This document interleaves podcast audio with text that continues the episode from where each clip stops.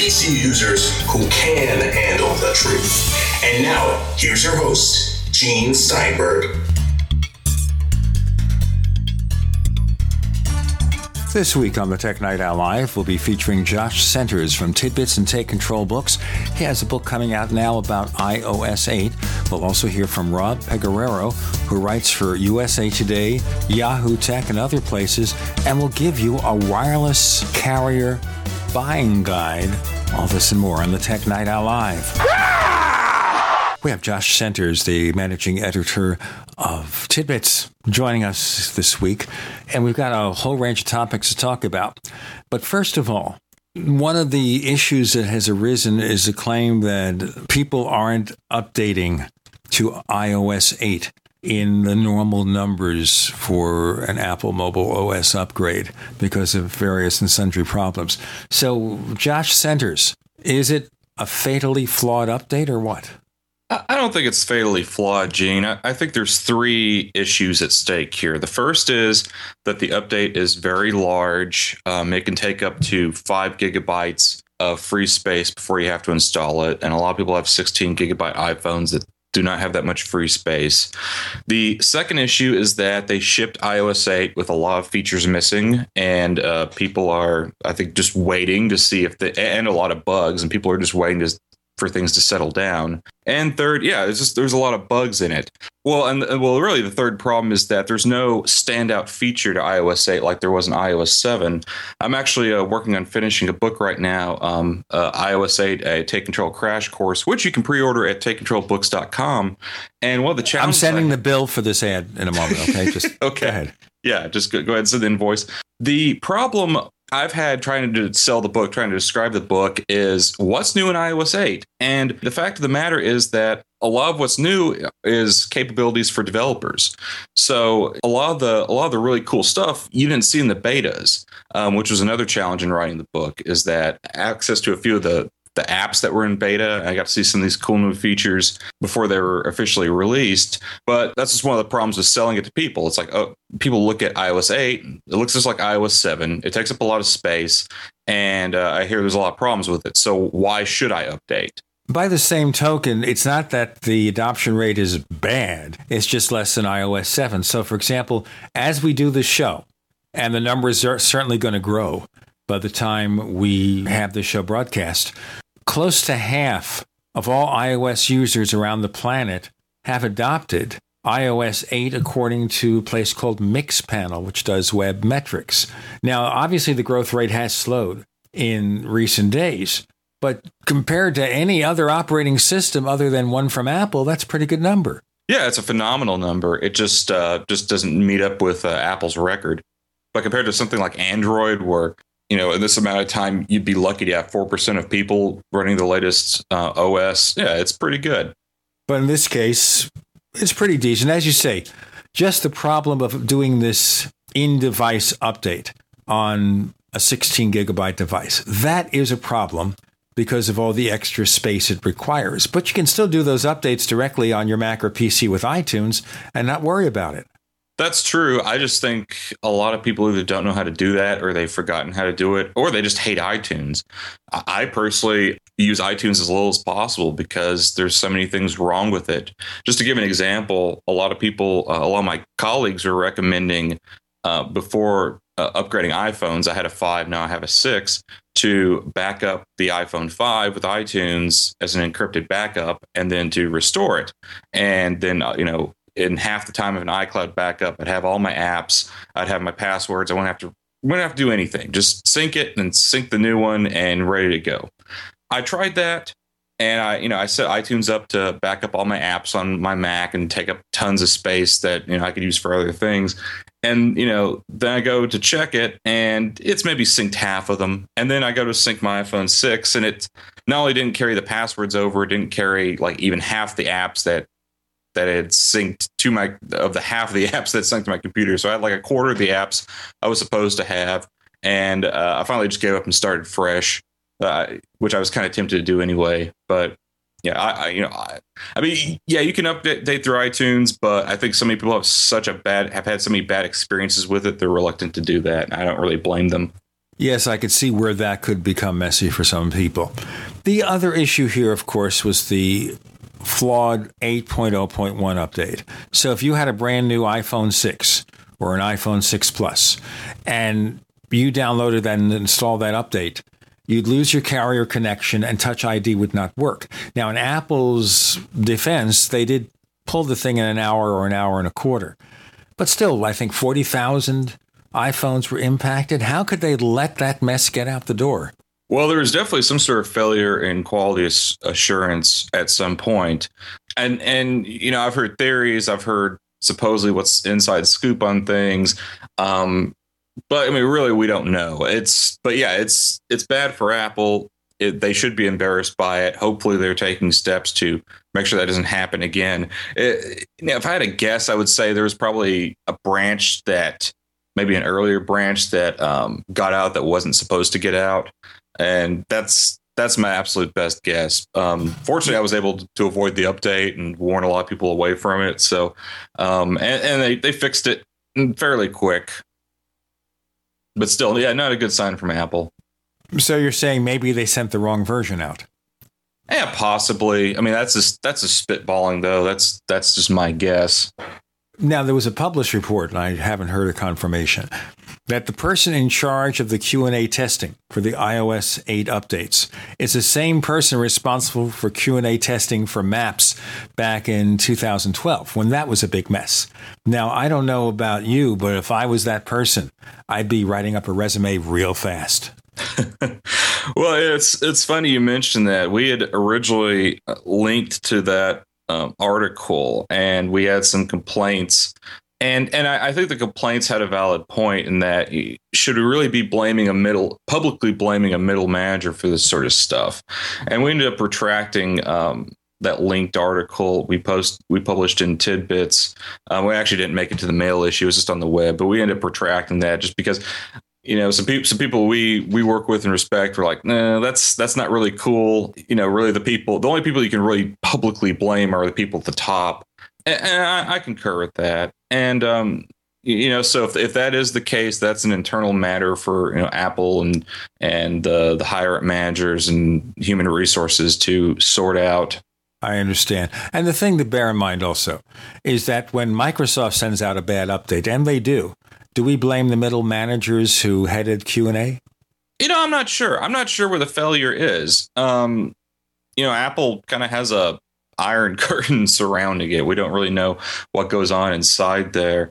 I, I think I think part of the problem with all these updates is that they bit off more than they could chew. And I mean, they finally got to the point where they could you know, walk and chew bubble gum with OS 10 and iOS updates. And then I think they got a little carried away with syncing all these things together in iOS 8 and OS 10 Yosemite, you know, all these continuity features, thing, uh, iCloud Drive, things like that. But then they also had a firm um, production date on on the on the iPhone hardware. So they're trying to sync a version of OS 10, uh, a version of the Apple TV software, also iOS and um, an iPhone all at the same time. I, I, think they just had too many plates spinning, and some things got dropped. Um, iOS 8 shipped uh, a little underbaked, and some of these you know continuity features they had been planning on just uh, weren't where they wanted them to be or should have been and frankly, they didn't quite plan for that. Like, look at the mess with iCloud Drive. If you upgrade to iCloud Drive in iOS 8, you suddenly can't access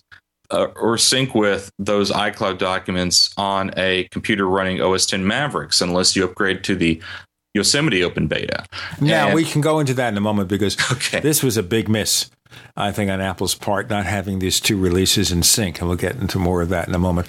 We have Josh Centers. He's managing editor of Tidbits, Go to tidbits.com, and he's finishing up a book on iOS 8. That's got to be a lot of fun. More to come on the Tech Night Owl Live. First came Attack of the Rockoids, and it was a critically acclaimed success. And now there's The Coming of the Protectors. A former military intelligence man is contacted by a space woman in a dream, a dream that turns out to be a nightmare because evil forces on her distant planet are planning to conquer the Earth. This is gripping science fiction of the classic kind. Attack of the Rockoids and The Coming of the Protectors. Find out more at rockoids.com. That's rockoids, R O C K O I D S.com. Do you need a website? Well, you can get a great deal on hosting services with Namecheap's legendary coupon code. They're offering substantial hosting discounts on shared hosting, business hosting, VPS hosting, reseller hosting, and even dedicated servers. Namecheap is preferred by millions. It's backed by a money back guarantee. Use the coupon code LEGENDARY to cash in on the special deal at namecheap.com. Namecheap.com. Making the right decisions is a challenge to investors. Are we going to see economic growth, slide into a recession, or at worst, depression? Hi, Ted Anderson from Midas Resources. We all know when a company acts irresponsibly, divesting ourselves in a move towards safety is prudent. When the market becomes volatile, U.S. Treasuries are a safe haven. But what do you do when the U.S. government overextends itself and spends beyond its means? Many investors are turning toward gold as a common sense alternative to traditional paper investments. Midas Resources has put together a powerful book titled 10 Reasons to Own Gold, discussing costs, benefits, risks, featuring full color illustrations, weights, and measures. The book is free and can be yours by calling 800 686 2237. Paper investments are dwarfed by gold's 6,000 year history. Discover how gold may be right for you and your IRA by calling 800 686 2237. Whether buying or it's time for you to sell, the book is free. Call 800 686 2237. Summertime is save big time at Herbal Healer Academy. Long term customers know summer is the time to stock up at herbalhealer.com. And for new customers, welcome to the web's best place to save on vitamins, minerals, and more. Log on for summer specials, including all sizes of colloidal silver, colloidal minerals, and intestinal freedom on sale. Choose from Herbal Healer's great variety of weight loss products like apple cider vinegar, Hoodia, and Metabolic Complex and Pro Metabolic, all on sale now. Also, the anti parasite intestinal freedom and Wormwood Plus Complex, plus Stevia liquid sweetener and the super enzymes, all on sale for summer at herbalhealer.com. As always, we offer certificate correspondence courses in natural medicine. Enjoy same day shipping and free online newsletter. Log on now to herbalhealer.com and look for summer specials to save big with our nation's leader in supplying quality natural medicine and education since 1988. Herbal Healer Academy. I will never forget the day my son Jeremy told me he hated me and slammed the door in my face. I'm behavioral therapist Janet Lehman. Behavior problems can turn the child you love and your life into a nightmare. That's why my husband James and I created the Total Transformation, the step by step program that shows you how to fix the worst behavior problems and get your child to respect and listen to you again. No matter what the behavior defiance, backtalk, angry outbursts, disrespect we can help you stop it. Now you can get the Total Transformation for free. All you need to do is get the program and let us know how it works for you. You can keep it forever for free. Limited number of free programs available. Call now 1 888 912 1595. 1 888 912 1595. That's 1 888 912 1595. 1 888 912 1595.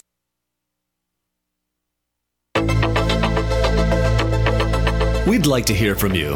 If you have a comment or question about the Tech Night Owl Live, please send it to news at technightowl.com. That's news at technightowl.com.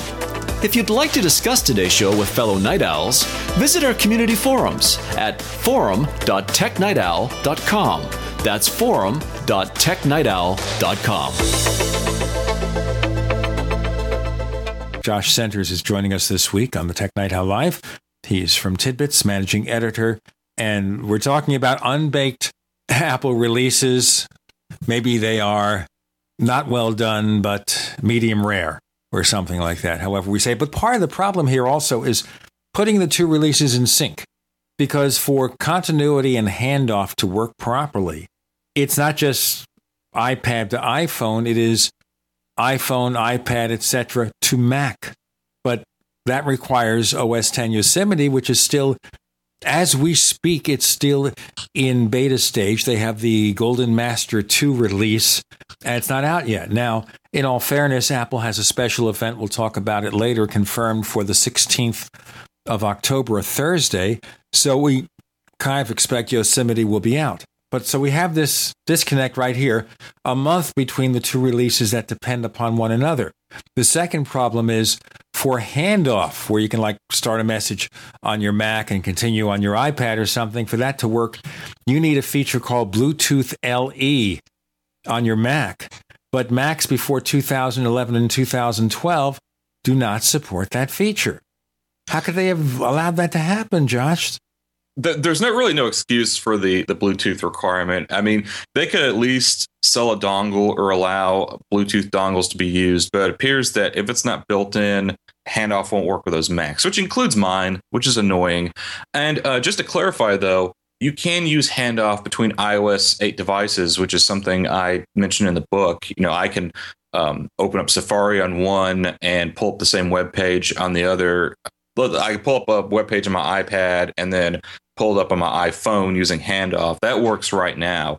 But yeah, it's frustrating that they've limited to only the latest Macs because it seems like it's such a big feature and something they really want to sell, but also it's it's an incentive to upgrade. And that seems to be, you know, if I were to guess, I would say that's probably the main business reason behind that. Yeah, well, I did mention at the beginning of my long statement that you can go from iPad to iPhone, etc. So we understand. Ah, okay. So that's something that could have been thought better.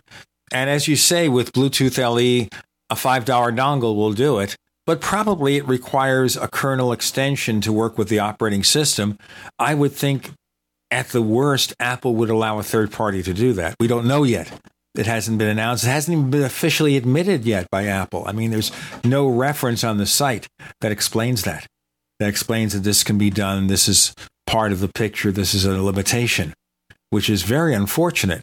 And maybe, yeah, I understand the hardware issues, but supporting a third party dongle? Maybe Apple doesn't want to get into supporting third party gear, but they could sell one themselves. Yeah, exactly. Well, and the weird thing is is handoff works through iCloud. So I'm not quite sure what they're using Bluetooth for because you have to have both devices on the same iCloud account. So that's it's a bit of voodoo there. I'm not quite I'm not quite sure what what's going on there. It, it seems like a I'm not sure if it's a valid requirement. I mean, I, am guessing it's probably a way to like ping a nearby device or something of that nature. But I, I don't see why they couldn't just do all this through iCloud.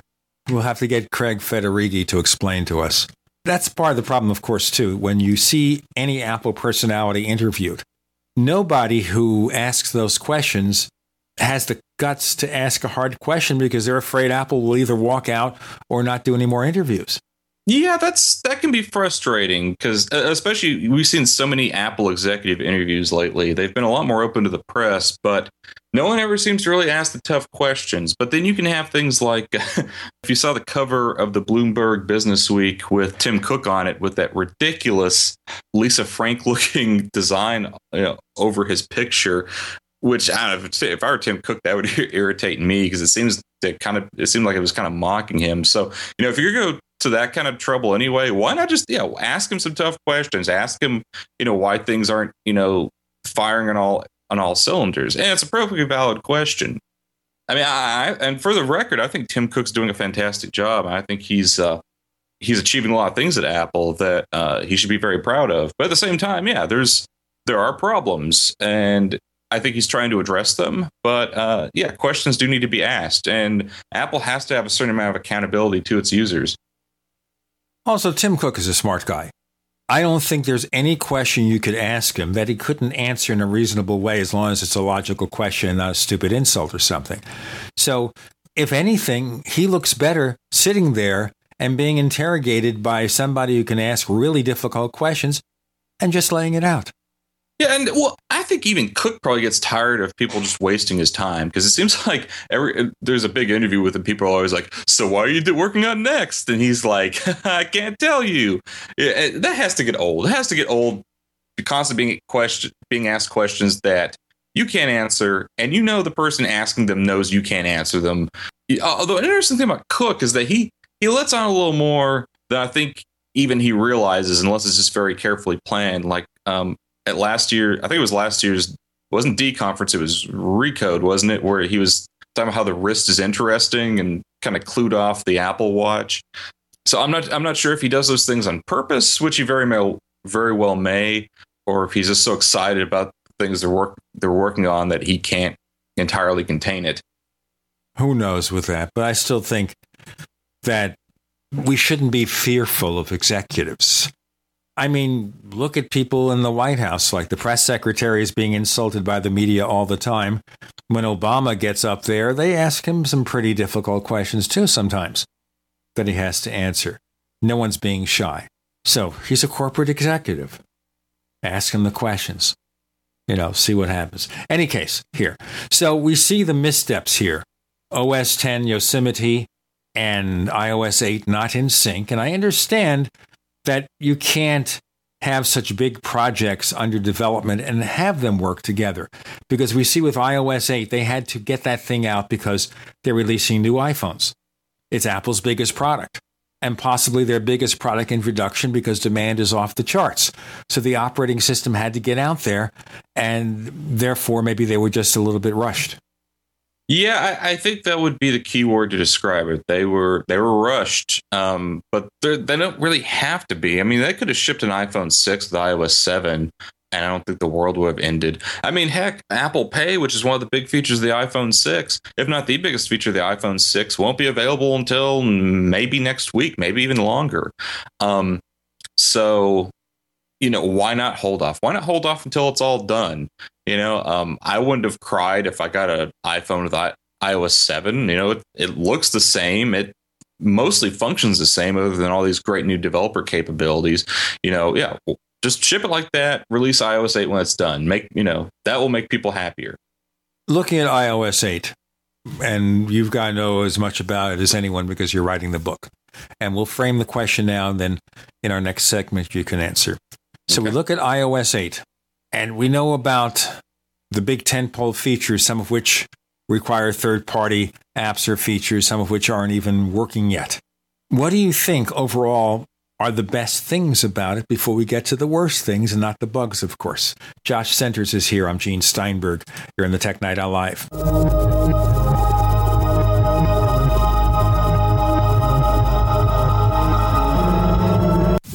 Free from the shackles of corporate America, we're the place for independent thinkers. GCN.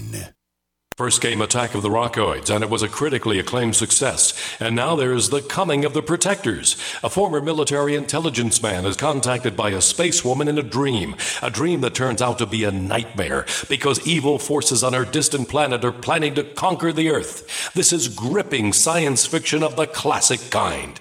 Attack of the Rockoids and The Coming of the Protectors. Find out more at rockoids.com. That's rockoids, R O C K O I D S.com.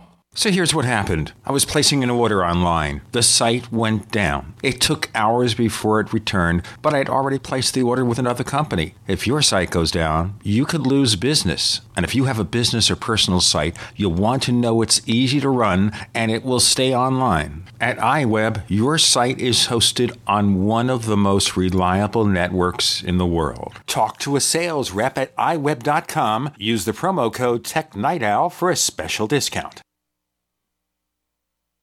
Question Could too many GMO foods and toxins be overloading your digestive and immune systems? Answer Yes. If you're searching for a powerful detox that's gentle enough to use every day, use Pro EM1 from Teraganix. Pro EM1 is a powerful liquid probiotic that uses good bacteria to suppress pathogens and gently eliminate toxins from your body. A healthy digestive system will cleanse and remove toxins, support weight loss, improve absorption of food nutrients, and aid in controlling yeast and other infections. Pro EM1 is made with only non GMO and certified organic ingredients, has no preservatives, and is dairy, soy, wheat, and gluten free. Pro EM1 is the key to your digestive health. Order Pro EM1 Daily Probiotic Cleanse at Teraganix.com, spelled T E R A G A N I X.com or call toll free 866 369 3678. That's 866 369 3678. Also available through Amazon Prime. Pro EM1 from Teraganix. Life's getting better. If you need to say happy birthday, happy anniversary, thank you, or simply I'm thinking of you, proflowers.com is the key. ProFlowers has stunning bouquets, like the best-selling 100 blooms for $19.99. Plus, ProFlowers will include a glass vase for free. Sending someone a wonderful surprise of beautiful flowers sent fresh from the fields is easy. Choose the bouquet you like, pick the delivery date, and each order is 100% guaranteed. Plus, all bouquets from ProFlowers are guaranteed to last at least seven full days. Beautiful, fragrant flowers picked fresh and sent to your loved one for lasting enjoyment. To get this incredible savings and send someone 100 gorgeous blooms with a free vase for $19.99, go to proflowers.com, click the blue microphone in the top right corner, and enter code PLOW. That's proflowers.com. Click the mic and enter code PLOW. At 30dayfoodsupply.com, you can now purchase a one of a kind product not available anywhere else a meatless burger dry mix in four delicious flavors. With our new Oregon Trail Foods vegan burgers, all you do is add water and fry. They need no refrigeration. They're packaged in mylar bags with an oxygen absorber for a long shelf life. They're non GMO, they're gluten, soy, nut, and chemical free, but they're loaded with flavor and a good source of carbs and protein, yet low in sodium. Flavors include Italian, spicy Mexican, Mexican, six vegetable, and black bean olive. Go to 30dayfoodsupply.com or call 541 229 0010 and order today. Eat them every day, take them camping, or save them for an emergency. Check them out at 30dayfoodsupply.com and click on the vegan burger icon. That's 30dayfoodsupply.com, where all of our products are produced in Oregon by Oregon Trail Foods. 30dayfoodsupply.com.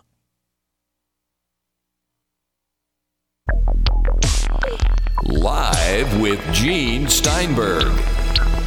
It's the Tech Night Owl. Because you never know what's going to happen next.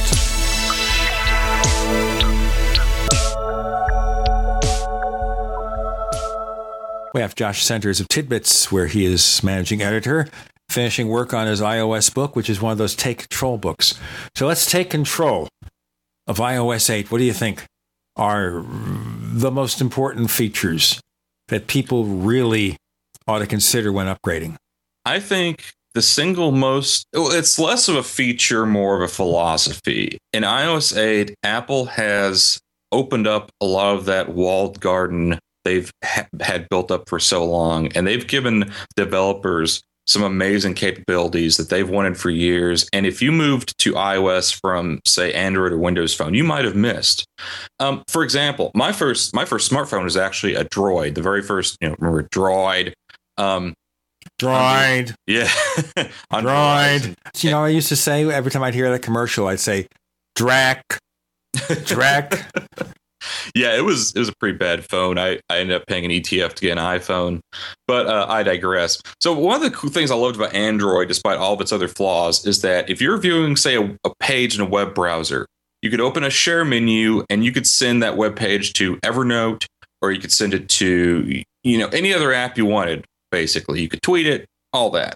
I got the iOS, and it was like, okay, well, you can copy and paste it into something, and later on, you could share with a limited selection of services like Twitter and Facebook. Well, now in iOS 8, app developers can create extensions for other apps. For example, um, in Safari in iOS 8, you can send a web page to Instapaper. You just tap the share menu.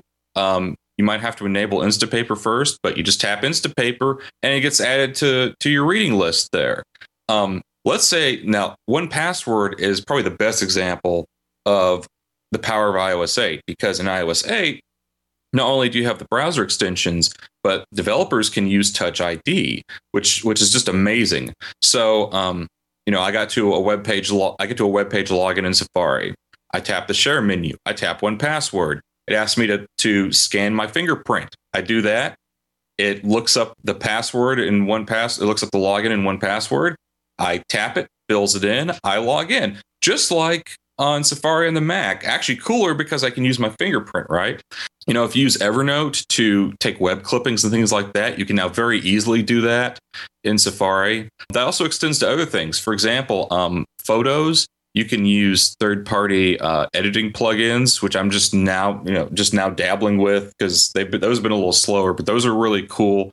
Like if you use Camera Plus and you like the filters and things in that, you can use those direct. You can apply those directly in photos. Probably the most obvious new thing out of this is a, it's a whole new app category, and that's third-party keyboards, which we're just seeing the very tip of the iceberg of what developers are going to do with this stuff because it's really amazing.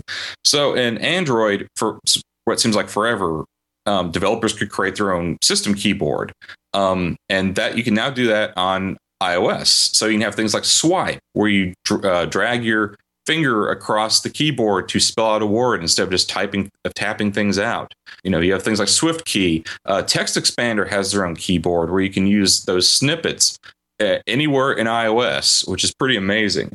There's a there are keyboards that can type in animated GIFs there's one called Emoji Plus Plus, which it, it actually replaces the emoji keyboard that Apple has with something that works much better. That you know you don't have to tap through all these pages of things. You can just scroll through a list, add things to favorites, all that. I'm getting more stuff. Like um, I, I, posted an article on Tidbits about this, and now developers are emailing me all kinds of stuff they're working on. I've never seen so much excitement from developers for things. Like there's a keyboard that um, I can't remember the name, but it translates language for you in real time. Like you type in English and it turns it into Spanish. So it's it's just amazing. It's just amazing what uh, developers are doing with this stuff. And it's it's early days. A lot of these are kind of flaky. There are things Apple could improve, but th- that's the gist of iOS 8. That's the real sales pitch for iOS 8 is that you're not going to see the improvements immediately out of the box. Oh, almost forgot today view widgets. So you, you've heard people talking about widgets in Android. Well, Apple now has their own implementation, and it's in. If you pull down the notification center, um, if you look in the today view, they've had widgets there for a while. They've had like weather and stocks, things like that. Well, now developers can create their own. For instance, PCalc, which is a very respected, it's been development for 20 years or so on the Mac. So now the iOS version you can put a, uh, that calculator in your notification center. So you can just pull that down and do your calculations. Um, Evernote has one where you can pull it down. You can you know quickly add any kind of note you want. Uh, another app I like um, since I have a phone that has uh, an M8 uh, motion processor now is uh, it's called Pedometer Plus Plus. It's actually from the same developer as uh, Emoji Plus Plus I mentioned earlier. But he has a Today View widget so you pull that down, you see how many steps you've taken in a day uh, with your iPhone without having to open the app. So all that stuff's just really cool, and it brings a lot of this power that Android has had for years to iOS, but it does it in a very Apple kind of way. It does it in a user friendly way, in a way that isn't going to be overly intrusive on you or overly complicated. That's what I'm excited about with iOS 8. And and that's why I think once all the the smoke clears and things are settled down, then um you know, it's going to be a really fantastic update and it will change the way we work in iOS 8. It's going to make it much more capable, much more powerful. People who are used to all these crazy workarounds in iOS to try to get things done, you don't need a lot of those anymore. They're they're just built right in. You can just use them. And uh, as developers figure out how to really make the most out of this stuff, you're going to see some really cool things. So this is very much a potential not so much you see visible changes, but the potential for other things to happen, which will manifest themselves over time. And that makes it a little bit less compelling, but still, half the user base is upgrading within three weeks or so. That's not bad at all. That's a pretty decent number. May not be quite the number of iOS 7. And maybe part of the problem is that people who upgraded to iOS 7 with all the interface changes and everything, that soured them on new version for a while. That's possible, but I also think a lot of people were quick to upgrade to iOS 7 because they were curious about the interface changes. And I I think, you know, there was some negativity at first, but it seems like a lot of people who were initially negative have turned around on that or at least gotten used to it. Um, I really, I, I, think the key problem is just how large the update is. Uh, my wife's still on iOS 7, and part of the reason is is because she has too much space used up on her phone with photos and we've tried to offload the photos to iPhoto, and that's not doing the job. So I'm gonna have to sit down and really figure out the problem at some point. Um, so so then after that, I can do an iCloud backup, and then I can finally go on iOS 8. It doesn't so, work in iTunes for your wife. Uh, I haven't tried the iTunes update. Like I said, I don't really trust iTunes at, at this point. I'm just trying to move the photos off the phone. She has several gigs of, of baby photos and things like that. I'm trying to get those onto her Mac so I can back up iCloud again because I do like to back up the camera roll since she doesn't use um, any kind of like cloud sync solution for her photos. So yeah, it's just it's it's a pain, and you know people have better things to do than upgrade their phones and their operating systems and stuff. And so if there's any kind of friction there, people are just going to wait to do it. And, and I think uh, another question that should be asked is how many people are choosing not to upgrade old devices? You know, you know, they Apple sold 10 million iPhones in the first weekend. A lot of people are buying new iPhones. Maybe they're saying, "Hey, there's no need to upgrade the iPhone 5. I'm I'm not going to worry about clearing off this space. I'm just going to buy the new one. It's going to have the new OS, and I don't have to worry about it. And then we'll move on from there."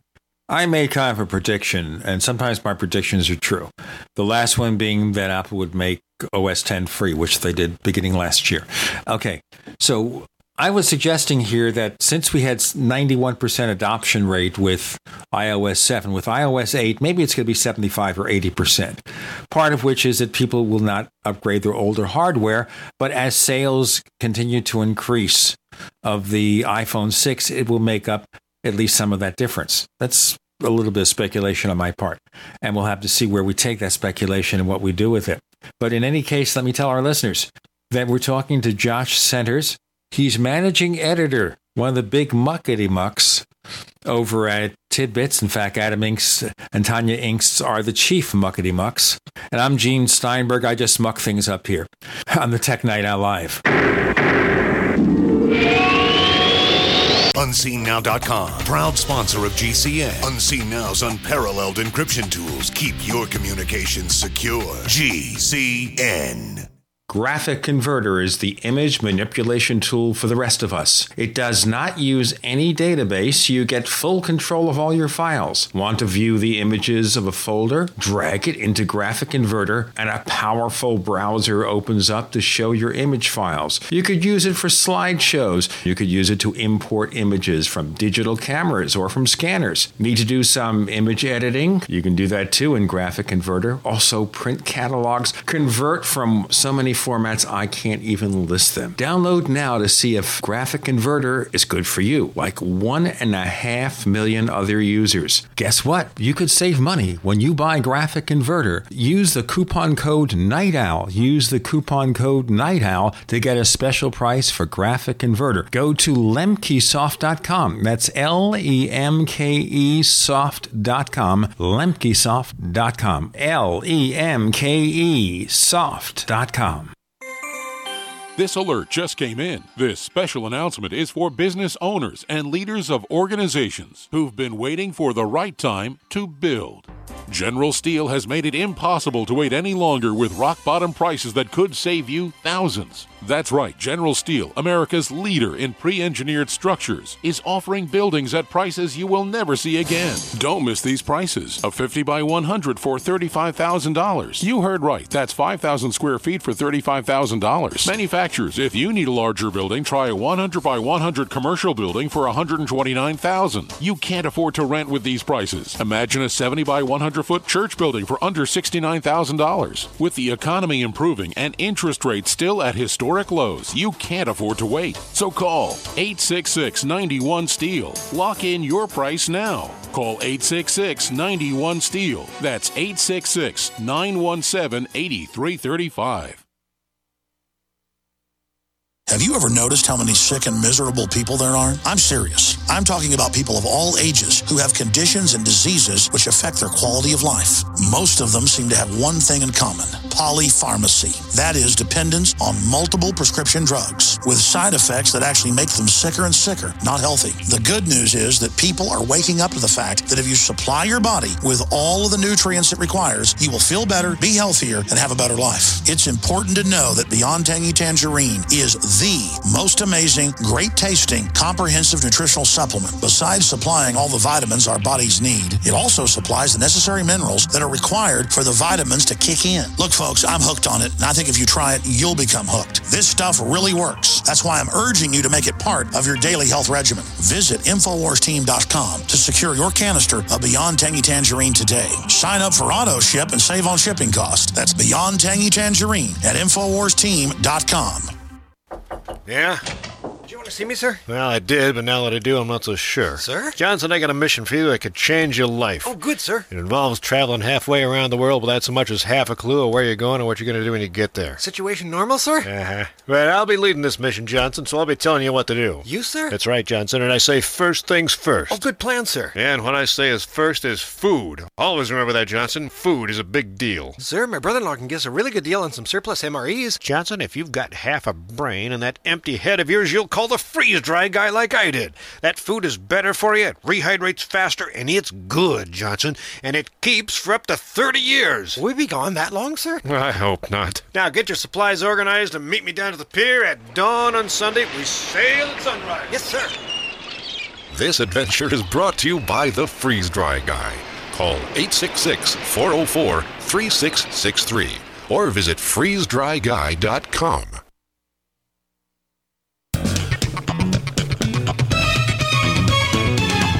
you know what's going to happen next?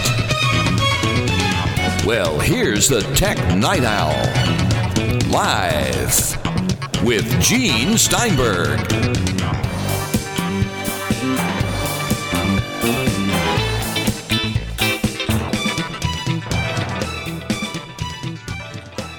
We have Josh Centers of Tidbits and Take Control Books. Of course, he's written a book on iOS 8, so he knows everything about it.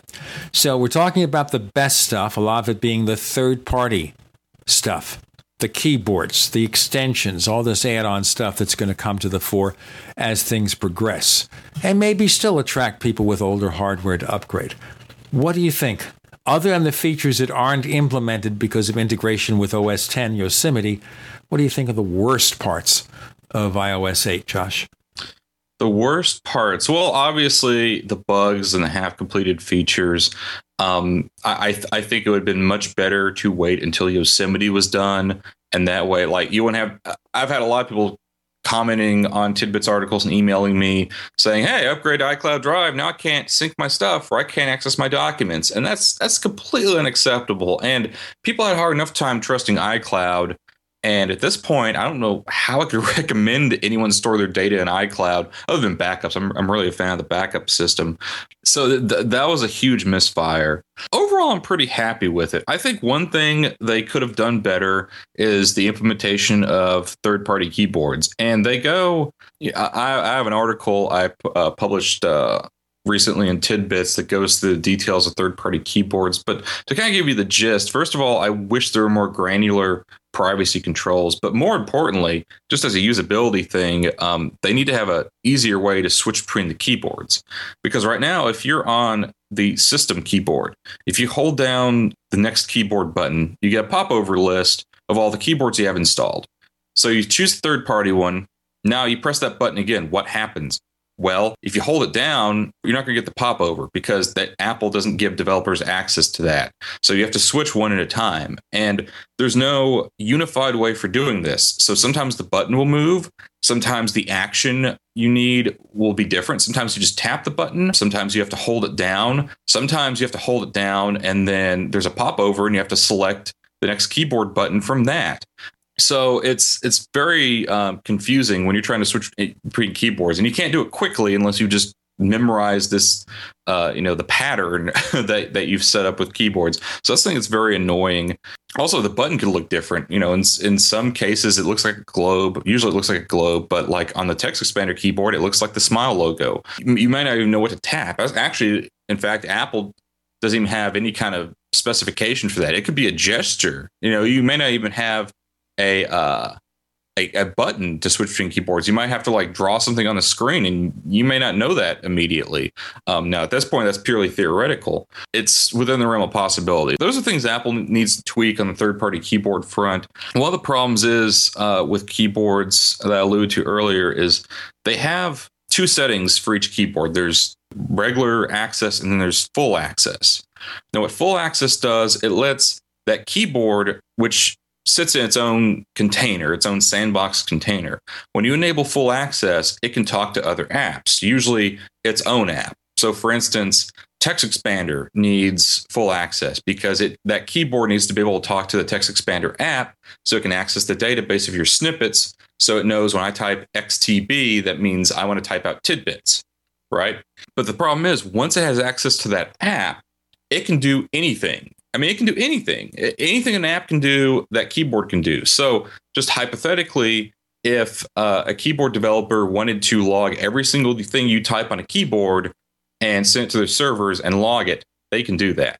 Um, there are supposedly some safeguards in place to prevent this. Um, Apple says it will reject any app that does that.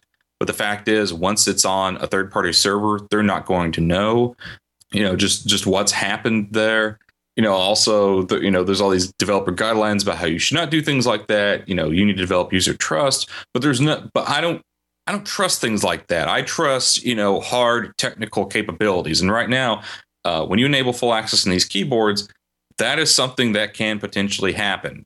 I don't think it will. I think Apple is going to be very wary of these things, but Apple does make mistakes. I mean, they've let jailbreak apps uh, leak through the App Store. So, I mean, these things happen. So that's something to be wary of. You, and you know, before you enable full access on a keyboard, you need to make sure you trust the developer. I trust Smile. They've been in this business a long time. They charge five bucks for their text expander app. They have an actual business model. Um, they have a golden reputation. Um, you know, I know some of the people there. I know I know the founder. So I, am okay with turning on full access for that keyboard. But some some other keyboards I'm not. Like SwiftKey, I'm frankly a little suspicious of. Um, they don't have a real real clear business model. Uh, the keyboard is free, and, and they want to do kind of creepy things like you know they, they offer to log into your Gmail and your and your Twitter to yes. monitor all your stuff to figure out your typing patterns, which I can see the argument for that, but uh, I uh, no, thank you. Uh, of course, you know if you're listening to this, it's your call. It's your call about who you trust and what you trust with. I'm just I'm relaying my own um, suspicions, and maybe I'm paranoid. You know, maybe I'm whatever you want to call it. But um, that that's my concern. That's my own personal concern. All right, let's talk about this here, SwiftKey. Now, SwiftKey is free. So the question I have to ask here, it's a free app. How does the company make its money? Okay, so of course they have investments, but it seems like the main business model they've moved toward on Android is selling in-app purchases, um, selling additional capabilities, and they've they've talked about doing advertising. Now, I've been told they're abandoning the, you know, they're not really pursuing the advertising thing, and Apple in their um, in their App Store review guidelines says no advertising in extensions. That's you know not allowed. Which thank I'm thankful for that because that could be really annoying really quick. So it's a little murky. I'm not quite sure how they plan to make money in iOS. I'm guessing probably in-app purchases at some point.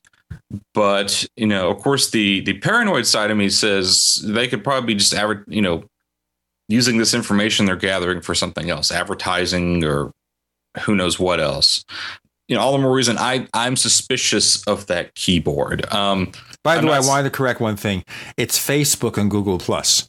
Uh, oh, I'm sorry. That you give access to. But now it can it can read your Gmail when you give it access to Google Plus. Right, they, of course. They specify, yeah. Um, okay, so it's Facebook. Either way, still, um, still to me a little spooky. I agree. I think that's a little bit much. I tried SwiftKey, and it offers its own predictive keyboard like QuickType.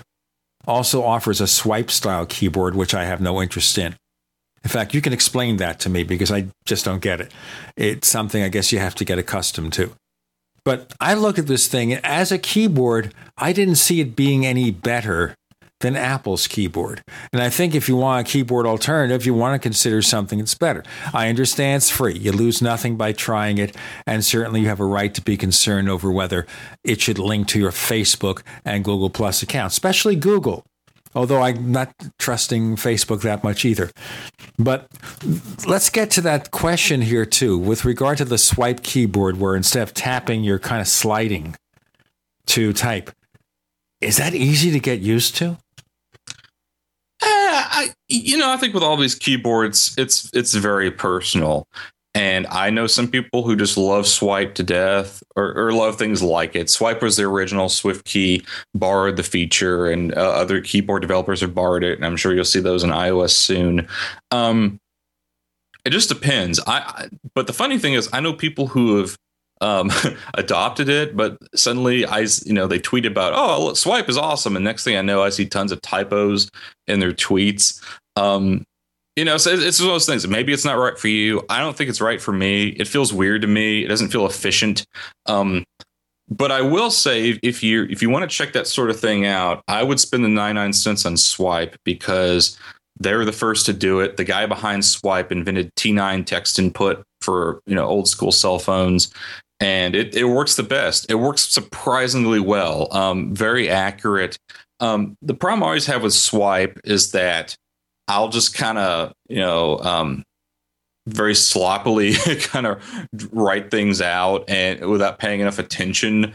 And I, I, find just in general, it takes more more of my attention to make sure I'm swiping over the correct letters than just typing it out. Uh, well, because you also you, you lose that feedback aspect, right? While you're you're typing, you see the letters, you, you know you can self correct if you start to spell something wrong if you need to look at look at it and be reminded of what you're spelling. Uh with swipe you're just it, it's a different it's a different visual there. It's you know you don't get the same kind of feedback. So now the thing to mention too of course is that up until now swipe was a feature on android smartphones. So they'd use that as a means to say look android is better. We got swipe whether you like it or not. Josh Centers is here. I got more present to you from Josh. And we have a little bit later on Rob Pegoraro of USA Today. More to come on the Tech Night Owl Live. Independently leading the way for the nation. Compelling talk for every political persuasion. We are GCN. Hi, I'm Sam Nussbaum, WellPoint's Chief Medical Officer. We proudly support the March of Dimes mission to improve the health of babies and fight premature birth. We're helping the March of Dimes fund breakthroughs in research and community programs that help more moms have full term pregnancies and healthy babies. Join us in working together to provide children with a healthier start in life. Visit marchofdimes.org.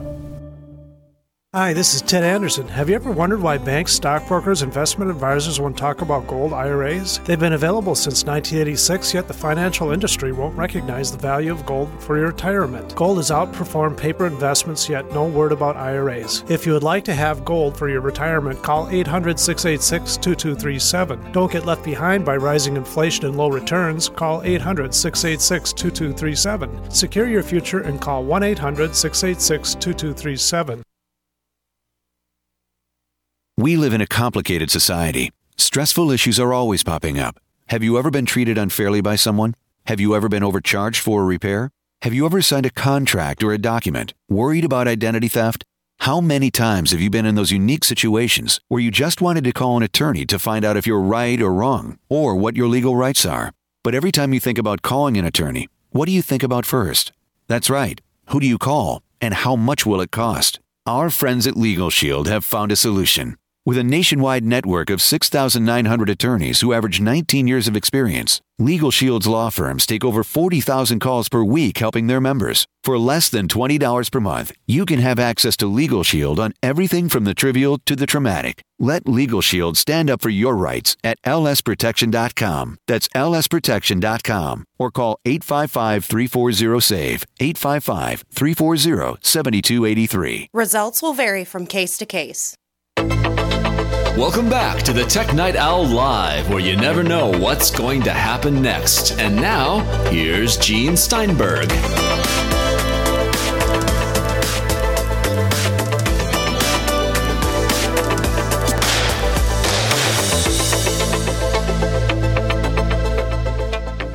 We have Josh Centers of Tidbits and Take Control Books discussing the swipe keyboard. So, do you think that be part of the attraction is that it was something Apple didn't support completely on iOS up until iOS 8, but you could get it with an Android. It's kind of like, you know, the large screen displays. Now, maybe there are trade offs. We know, for example, that your friend and mine, Kirk McElhearn, bought an iPhone 6 and the screen was too large for him. He returned it. He's going to keep his iPhone 5S. So the point being here swipe keys, hype. It's on Android. It's a feature Apple didn't have. Yeah, I mean, I, I think that's really what it comes down to. And I, I think Apple resisted for a long time because there are some very obvious um, potential problems with with these third party keyboards uh, in terms of usability and security and privacy. But they're also kind of at the point with iOS where it's like, where do we go now? And it seems like to me, iOS 8 was mostly about comparing its Android and checking off the the boxes that Android had that iOS did not. And, for the most part, I actually think that was a pretty good move, and I'm pretty pleased with it. Um, there are some bumps in that. Now, of course, you don't have to use these keyboards; it's just an option, you know. And and that's sort of the difference between Tim Cook's Apple and the Steve Jobs Apple is that Tim Cook's a people pleaser. He wants to make you happy. He wants to give you what you want. Just to give an example, Safari in iOS 8, and this is one of my favorite features, now supports DuckDuckGo. Actually, um, Safari on the desktop does this now too, even in Mavericks with the recent update. Now, DuckDuckGo is a smaller search engine than Google. I've been petitioning Apple for years to include it because it, it well, first of all, including it would be another thumb against Google. And also, DuckDuckGo is much better about privacy than Google. I have an article on Tidbits that goes into detail on all this stuff.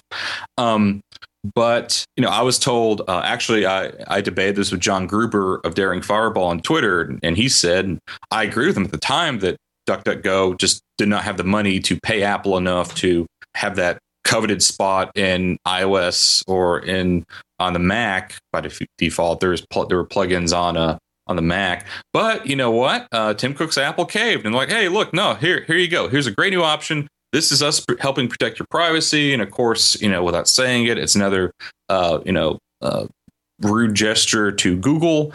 So, you know, that's great. And I know, you know, that's why overall, despite some bumps in the road, despite some problems, I'm very positive in Apple's direction. Uh, and I think Tim Cook's taking it in good places.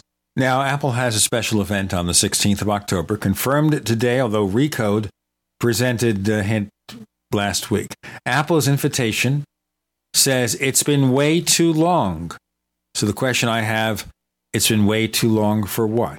Well, it's been way too long since iOS 8 was released and all the features have come to pass. Maybe it's way too long for all the features to work. So uh, iOS 8.1 will come out next week. But that's not go. it. It's not about OS 10 Yosemite, which would be coming out about a year after last year's OS 10 update. So what? The fact that they haven't had an update for the Mac Mini in two years, that's not worth that.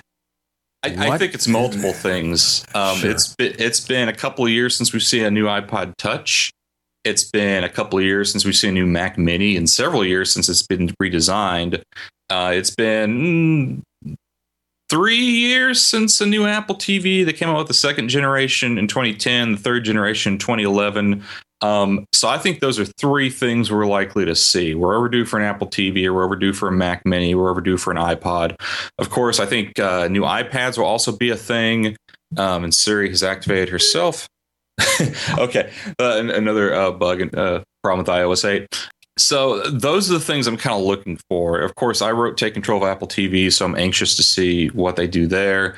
I'm actually eyeballing a new uh, Mac Mini. So I'm hope I'm really hoping they come out with something with some kind of redesigned model that that's more like a like a Mac Mini Air that has an SSD, a thin profile, things like that. I, am sure they've been working on something like that for a while.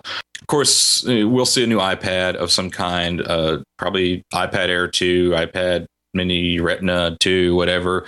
I would anticipate Touch ID on those probably thinner, probably have the the Apple Pay thing built in, although that at least in the Mini might be a little silly in the Air. Mm, let's see, Mac Mini, uh, Apple, T- you know, Apple TV we've discussed before. Um, a lot of ways that could go with that. I think uh, probably something with a an A7 or an A8 processor. Them, I mean, they might use the last generation A7 in it. Um, probably will support 4K. Um, probably have some deals with cable companies, that sort of thing. Um, I would, in fact, I would even anticipate a new Apple remote at this point. And the reason I say that is after seeing the Apple Watch, I think they've been thinking about a lot of ways to refine um, that's that's sort of input. You know, I, so I'm just so here's the thing I'm just going to throw out on your show, Gene. Um, crazy. Okay, idea. I'm ready to catch it. Throw it out. All right, all right. A- I, he doesn't mean throw it up. I mean throw it out. Okay. Throw it out. Throw it out. Okay. Um, Apple Remote with a digital crown, and perhaps a new. Well, they've just redesigned the Apple TV interface. I doubt they do it again, but I bet I I wouldn't be surprised if at some point we have that bubble kind of interface you can zoom in and out of. Um, but I do anticipate uh, some sort of app store announced for Apple TV. Now, this can take a couple of forms. Um, it could just take the form of there's an app store on your Apple TV, and you buy apps through that, and it downloads them. That's one way. That's the way we've always thought it would be done.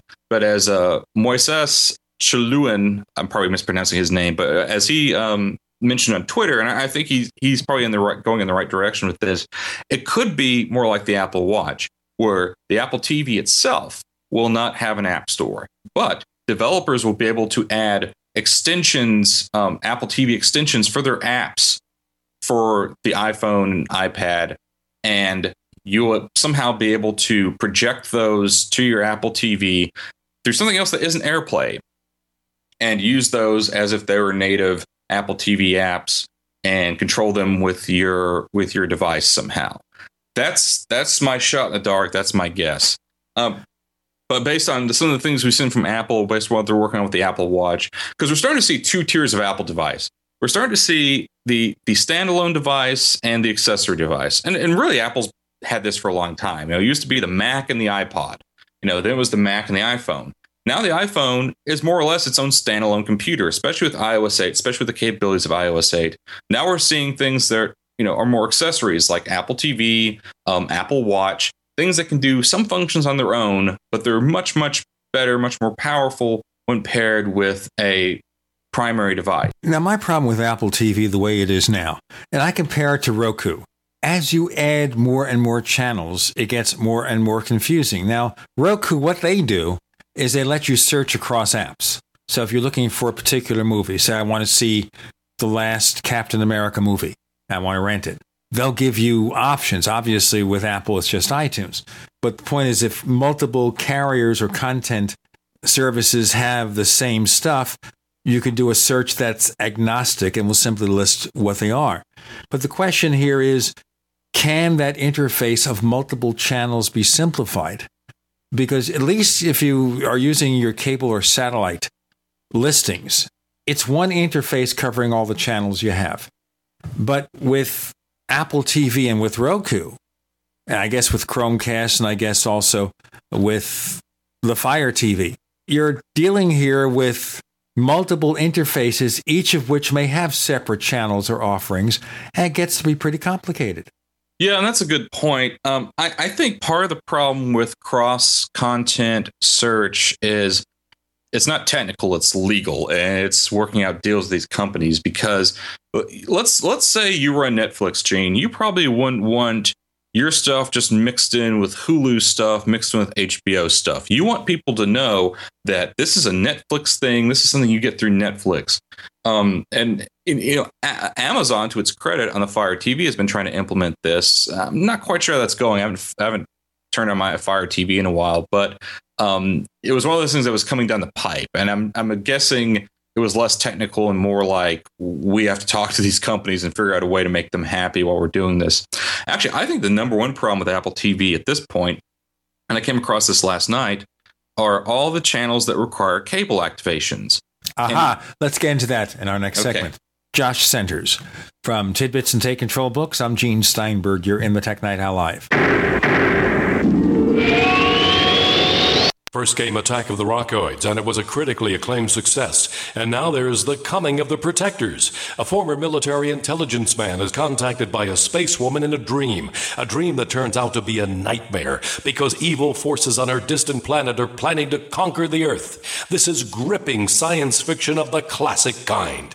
Attack of the Rockoids and The Coming of the Protectors. Find out more at rockoids.com. That's rockoids, R O C K O I D S.com. Do you need a website? Well, you can get a great deal on hosting services with Namecheap's legendary coupon code. They're offering substantial hosting discounts on shared hosting, business hosting, VPS hosting, reseller hosting, and even dedicated servers. Namecheap is preferred by millions. It's backed by a money back guarantee. Use the coupon code LEGENDARY to cash in on the special deal at namecheap.com. Namecheap.com. Gold. It's like nothing else on Earth. From the Romans through the Renaissance, from the Industrial Age to the Space Age, gold has weathered the test of time. For 6,000 years, gold has remained the ultimate store of wealth. According to the World Gold Council and the U.S. Mint, demand is at an all time high. The stage is being set for the reemergence of gold as the common sense alternative to a fiat paper currency that gets weaker every day. Midas Resources is proud to offer the hard hitting report that arms you with the truth you need to protect you and your family from the Fed's plans for your hard earned money. Don't gamble with your future. Call Midas Resources today and ask for your free copy of As Good as Gold. Call 1 800 686 2237 for the report the Fed hopes you'll never see. As Good as Gold can be yours by calling 800 686 2237. If you have ever thought about owning gold, you must read this report. Call Midas today at 800 686 2237.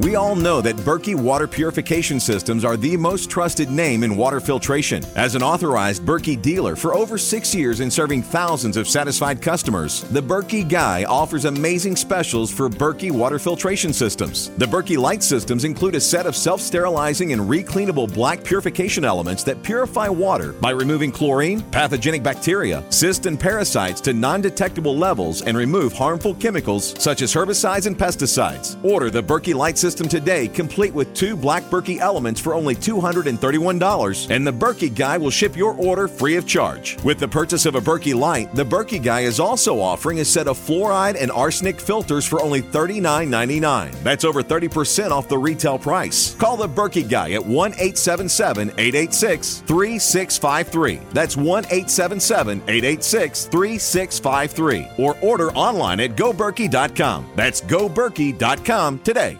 Question Could too many GMO foods and toxins be overloading your digestive and immune systems? Answer Yes. If you're searching for a powerful detox that's gentle enough to use every day, use Pro EM1 from Teraganix.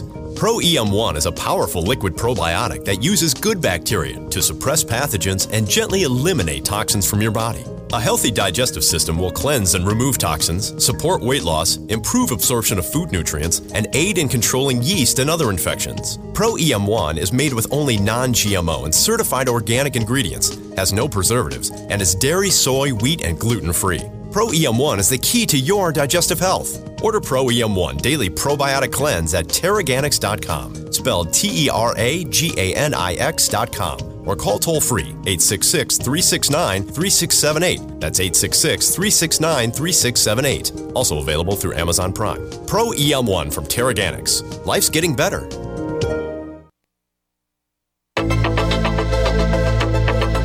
We'd like to hear from you. If you have any thoughts or comments about the Tech Night Owl Live, please get in touch at news at technightowl.com. That's news at technightowl.com. Looking for past episodes? We've got hundreds at technightowl.com slash radio. That's technightowl.com slash radio. Or subscribe on iTunes. One more segment with Josh Centers of Tidbits and Take Control Books, and we're talking now about what might happen at the Apple October 16th media event at the corporate headquarters. So, what about a new Apple TV? Are they going to find ways to update or improve the interface? How do you deal with all this clutter?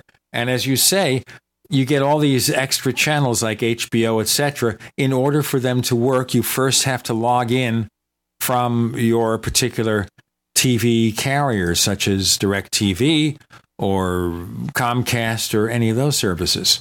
So Mm-hmm. it gets very confusing. So you have to go through this multiple login routine first. But that's true with the other devices. Each of the services that a Roku offers, for example, you have to do separate logins and have them stored first before you even get to the content. it's becoming a growing problem in the Apple TV, and it's something that I think Apple's in a unique position to solve better than anyone else. Just as an example, last night I wanted to watch something on HBO and I hadn't watched HBO in a while, so I had to reactivate. It cancels the activation after so many weeks or days or some random interval of time. Of course, the process for all of these is you have to go to a website, you know, hbo.com slash Apple TV, you know, something.com slash activate. You have to type in a code on your screen. Well, you have to log into your provider, Comcast, whoever, uh, you know, type in a code, and you have to do it for all of these. And some of them don't work with all the same providers. Like the A and E channels are really bizarre on Apple TV. Like they don't support Comcast, but they support a lot of uh, oddball carriers. Like there's a local ISP around here, the phone company. It works with them. You know that they might have five thousand customers, but it doesn't work with Comcast. It's it's so bizarre.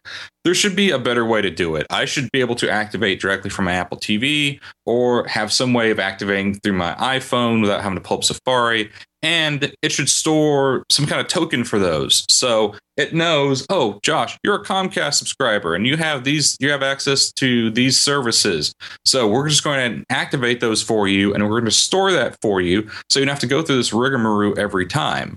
I think Apple could at least set that up with the with the major ISPs, which most people are on, like Comcast, Time Warner, Charter, uh, DirecTV, uh, Dish Network. You know, if you got that handful of companies, you would cover most of the people in this country um, and make things a lot easier for them. So, so that's something I think Apple really needs to work on. And it, it, sure, it might be the same for Roku or all these other guys, but that, that shouldn't matter. Apple should be leading the pack here, and they should be doing something. They, they should be leading the pack and making things easier for people.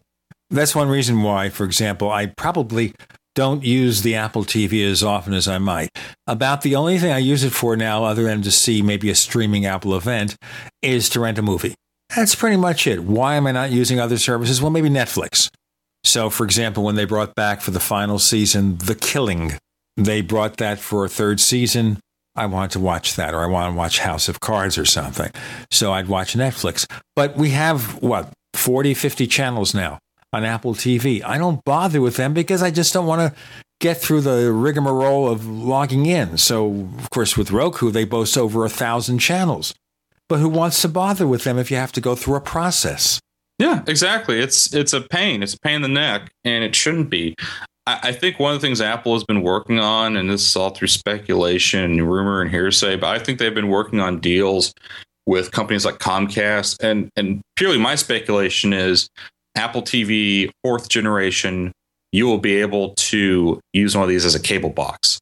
And you can, and this isn't new. You can do this with an Xbox now. If you're on, uh, I believe Time Warner, you can use it as a cable box through your internet connection. Does not count against your bandwidth cap.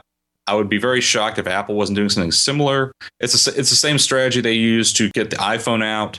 Um, this could potentially put Apple TVs in millions of homes that wouldn't buy them otherwise uh, an Apple TV would make a way better interface, way better cable box than a Comcast box, which is just awful in every conceivable way. Um, it would probably be cheaper for everyone involved.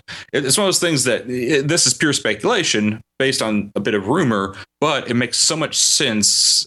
I, I could see it happening. I'd be kind of surprised if it didn't happen at some point. Well, I think the ultimate solution is to abstract all the interface differences and provide the unified interface, which again is the issue of making this your cable box. And therefore, that's what Apple has to sign all these deals with the content carriers. And you also have to think that they would be anxious to do that for one reason it improves their business. As soon as Apple starts adding some, all have to participate because they want to keep your business. If it makes it easier to navigate through their content, You'll be happier with their services. You're more inclined not to give it up and go uh, cord cutting. You keep their services, maybe enhance the services by adding more things. Suddenly they make more money from you, and all they have to do is work with Apple. Of course, in the real world, things are not so simple. No, and content companies are scared of Apple after seeing how they kind of took over the music industry. Some would argue they saved the music industry. But I don't know. I mean, at the same time, the, the payment industry, you know, the banks and everybody were more than happy to sign a deal with Apple because they had a legitimate problem that Apple offered to solve, and they, you know, had confidence that Apple could solve it. Um, I think if the people behind these cable companies are smarter than they seem on paper, sometimes they will want to deal with Apple because, sure, they have these monopolies that they're trying to shore up, and they have the regulators in their pockets, but at the same time, um, despite all that, there is real competition coming. And they're they're bad at competing. It's it's not what they're in a business of. Many of them have a government backed monopoly, which which makes you uh, weakens your immune system to competition, right? So, uh, you know, here comes Apple who can say, look, you got more people cutting the cord. You have more people who are walking away from your business. We have a solution. We have a, a thing that people will want to buy. They'll want to come to your service to use this product. You know, that could be a powerful argument. Uh, I guess we'll find out next week. I just wonder if all these things are happening, how Apple's going to stick it all into a single event. Because let's look at this, for example. So, say they have new iPads, which we expect. That's a pretty significant number of announcements. New Macs, maybe an iMac with Retina display, although I don't think the usability of a desktop computer with Retina display is as distinguished as a notebook. But let's talk about that. They have an Apple TV, they have a Mac Mini. They'll do another demonstration of OS 10 Yosemite because it'll be available for download the final version. They're adding all this stuff. It's going to be pretty crowded if it happens at one event. Well, they announced a lot of stuff at the last event. You know, I don't think they have to spend a ton of time on each thing. Uh, you know, they might say, hey, so, you know, they come out, they show off Yosemite, and hey, it's out now, check it out.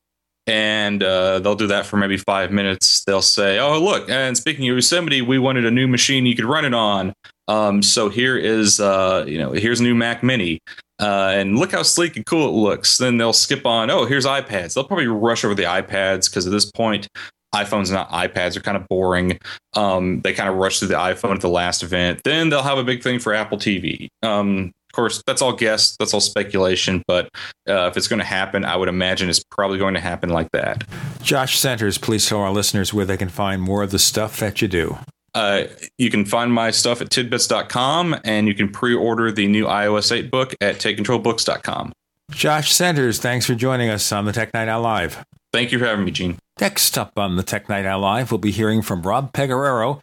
He works with Yahoo Tech and USA Today. He'll tell you how to pick the right wireless carrier. The nation's largest independently owned and operated talk radio network, the Genesis Communications Network, GCN. Neighbors, are you tired of dealing with a slow web hosting provider? Well, check out A2 Hosting and their screaming fast Swift server platform. They even have SSDs that load pages 300% faster than the competition. Ready to give your site a speed boost? Well, tell you what, neighbors, head on over to a2hosting.com. That's A2, that's number two, a2hosting.com. Check out their Prime hosting account. And get this, neighbors, they're even giving you an exclusive 25% off discount for all our listeners. 25%. And remember, their Guru Crew support team is standing by 24 7, 365 days a year to answer any of your questions. Now, to get the discount, use the coupon code GENE when you check out. We live in a complicated society. Stressful issues are always popping up. Have you ever been treated unfairly by someone? Have you ever been overcharged for a repair? Have you ever signed a contract or a document? Worried about identity theft? How many times have you been in those unique situations where you just wanted to call an attorney to find out if you're right or wrong or what your legal rights are? But every time you think about calling an attorney, what do you think about first? That's right. Who do you call and how much will it cost? Our friends at Legal Shield have found a solution. With a nationwide network of 6,900 attorneys who average over 19 years of experience, Legal Shield's law firms take over 40,000 calls per week helping their members. For less than $20 per month, you can have access to Legal Shield on everything from the trivial to the traumatic. Let Legal Shield stand up for your rights at lsprotection.com. That's lsprotection.com or call 855 340 SAVE. 855 340 7283. Results will vary from case to case. At 30dayfoodsupply.com, you can now purchase a one of a kind product not available anywhere else a meatless burger dry mix in four delicious flavors. With our new Oregon Trail Foods vegan burgers, all you do is add water and fry. They need no refrigeration. They're packaged in mylar bags with an oxygen absorber for a long shelf life. They're non GMO. They're gluten, soy, nut, and chemical free, but they're loaded with flavor and a good source of carbs and protein, yet low in sodium. Flavors include Italian, spicy Mexican, six vegetable, and black bean olive. Go to 30dayfoodsupply.com or call 541 229 0010 and order today. Eat them every day, take them camping, or save them for an emergency. Check them out at 30dayfoodsupply.com and click on the vegan burger icon. That's 30dayfoodsupply.com, where all of our products are produced in Oregon by Oregon Trail Foods. 30dayfoodsupply.com.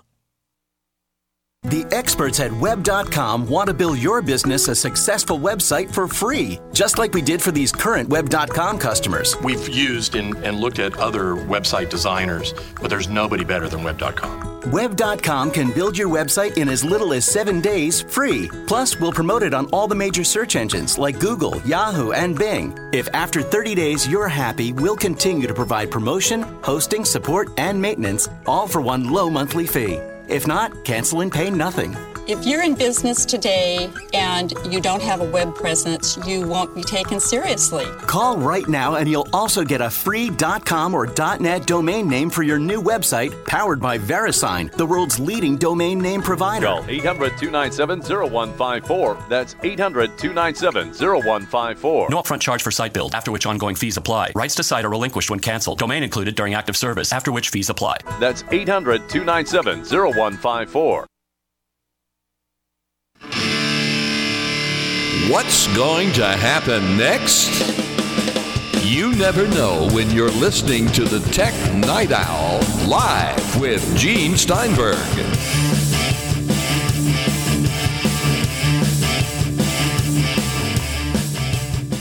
We have Rob Pegoraro, who hangs his hat at such places as Yahoo Tech and USA Today, among other places, and we have a lot of ground to cover. But I wanted to hit you with something you didn't expect, Rob. How's that? Uh oh. Okay.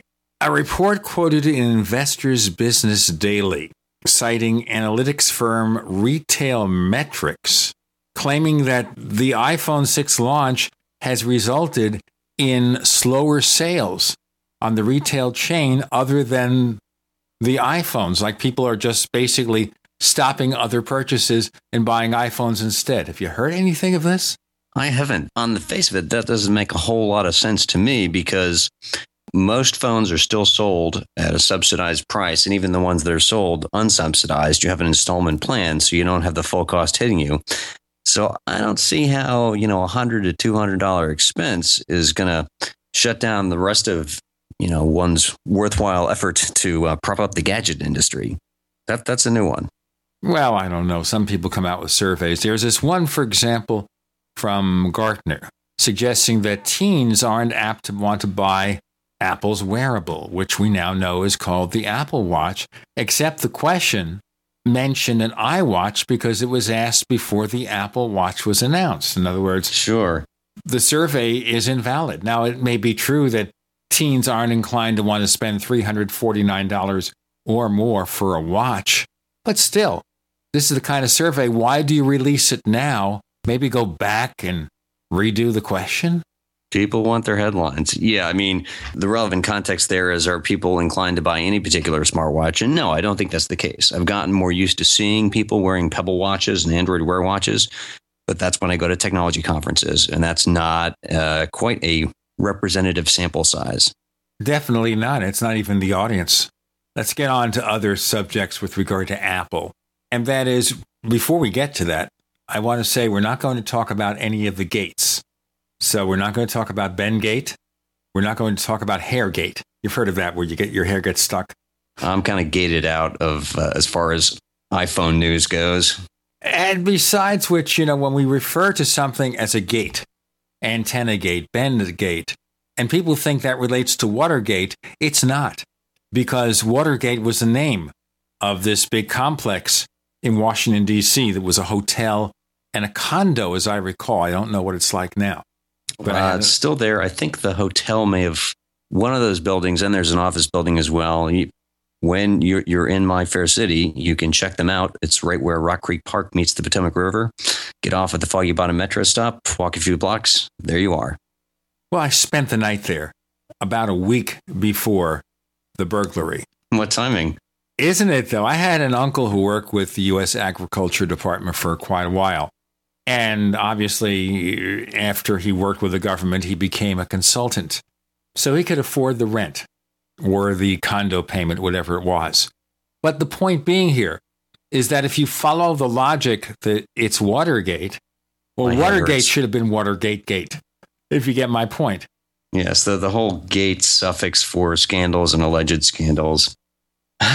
You know, I, I think most copy editors would gladly be rid of that, but people keep coming with it all over, coming up with that the same thing all over again.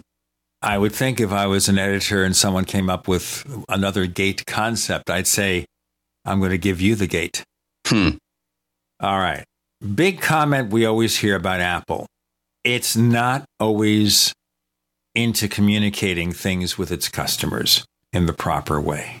And you have some kind of example here about an unlocked iPhone 6 that you want to talk about, but we can get into others. Yeah, so this started, I guess, two, three weeks ago, where a uh, guy I've done some work with said, you know, I, I want to buy the iPhone 6, but I want to get it unlocked because I want to have the option of using AT&T or uh, I think it was AT&T or T-Mobile. He travels a lot, you know, and he just want to be able to switch from one pre- prepaid service to another. Now, if you go to Apple's site, I, I haven't checked this morning. Maybe they finally fixed the labeling. It'll offer to sell you a, a Sprint, AT&T, or Verizon iPhone 6. Under that, it's a, it shows a no contract T-Mobile iPhone 6. So I did some asking around, uh, and I thought, you know, wasn't it the case that uh, you know in prior years they they started selling it only in versions locked, at least domestically, to particular carriers, being that you can't swap in someone else's SIM card, although in many cases you can use an overseas carrier's SIM card. And later on, I thought I remembered seeing that they had moved to start selling it fully unlocked. I asked the people at dealnews.com, can you tell me when, when was what was the lag the last time around for the iPhone 5 to become and 5S, 5C to show up in an unlocked form? And I got the email back saying, um, actually, according to this thread on Apple's own site, the, the T Mobile version already is unlocked. They just don't describe it as such. And the weird thing is, if you look at the 5S and the 5C in Apple's site, there's no mystery. You've got the AT&T, uh, Sprint, and Verizon versions, and then there's an unlocked no contract version, which you can buy with the T-Mobile SIM that you can then activate, or without any SIM card at all. So right there, that's a problem. Why obfuscate things like this? I emailed Apple PR, and to their credit, got a reply sent like 8:30 in the evening California time. You're correct. This phone is in fact sold unlocked. I, I'd asked them why not fix up the labeling, they, they weren't going to address that. So I wrote this column. Then I got all these emails from readers, some saying, yes, you know, this works. You can also do this. You, if you buy a Verizon phone in some circumstances, it's sold unlocked and you can then put AT&T on it. Uh, and then other people saying, but get Apple to confirm it. I'm like, I did. The problem is what you can't do is get Apple to confirm something in public. And then, you know, I looked at another couple of cases where I'm not going to mention. One of these was a gate, so we'll skip that. Uh, one of them was with iOS 8.0.1, which shipped in a buggy state. And you'd want to know, hey, my iPad shows this is ready to install, or my iPhone 6 shows it's ready to install. Should I put it on my phone? Any other company would say, they would tweet it out, hold up, we're getting some reports about bugs. Apple's way of dealing with a question like that is to provide a statement not for attribution to one or another tech news site, Recode, what have you. There was this vulnerability in Bash, part of the Unix underpinning of OS 10. Does that affect my Mac? Apple's response was not to tweet out or post a statement or a blog post or a press release. Again, provide a statement to, I think it was to iMore, saying, no, you're okay, we're going to ship out an update. As a customer of Apple, this bothers me. I don't really have time to see which tech news site got the, the private word from Cupertino about what is up. I would like Apple to function like just about any other company in America and talk to its customers in social media, at least have a blog or something updated more often than the press release page, which goes weeks without any change to it. Well, I guess one example where they responded pretty quickly was the Bendgate issue, of course, where they came out with a response pretty quickly. Also, when they had the iOS 8.0.1 update, where it was out for an hour or an hour and a quarter, it was causing problems with the iPhone 6 where it would disabling voice calls. It would lose its carrier connection and Touch ID wouldn't work.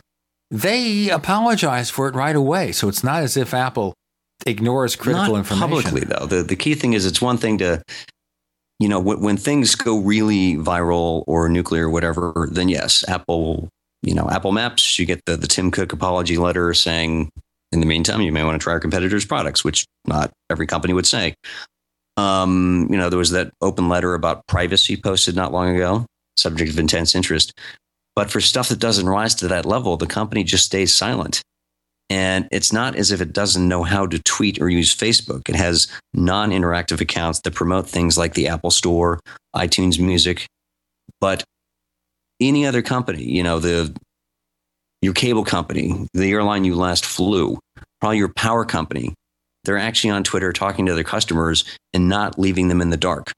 And the Apple way is to leave you and me, the customer, in the dark about these issues unless they become incredibly big and in all the headlines. Uh, otherwise, it seems they would rather parcel out a statement or a quote to one tech site or another, and at least to this weird phenomenon where, you know, if you're going to report that correctly, you can't say Apple released a statement. Rob Pegoraro is here. I'm Gene Steinberg. You're in the Tech Night Owl Live.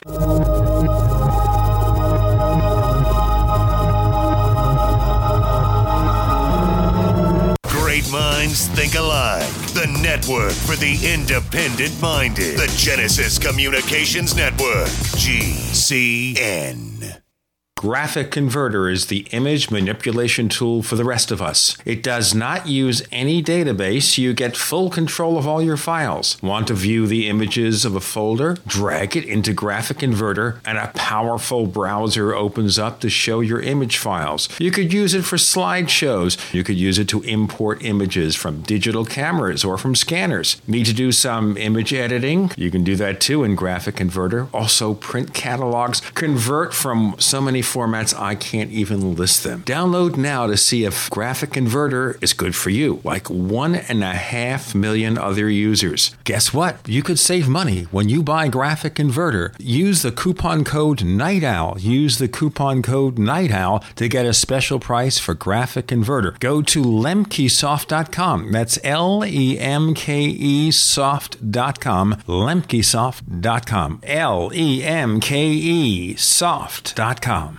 The human body is extraordinary. Despite all the stresses we inflict upon it, it still works hard to stay in balance. Thousands upon thousands of people rely upon Heart and Body Extract to help their body stay balanced. This excellent 100% natural herbal formula helps maintain healthy blood pressure levels, cleans arteries, promotes good circulation, balances cholesterol, and more. HB Extract, paired with healthy lifestyle choices like good nutrition and exercise, can give you a life free of pain, sickness, and fear. Recapture your youthful vitality and experience your body healing itself with the aid of HB Extract. It's extremely effective and it starts working in just days. Visit hbextract.com to learn more and to read scores of testimonials from satisfied customers. And we've never increased our price in over 10 years. That makes Heart and Body Extract as great a value now as it was the first day we sold it. A healthy heart is a happy heart. Call 866 295 5305 or go to hbextract.com.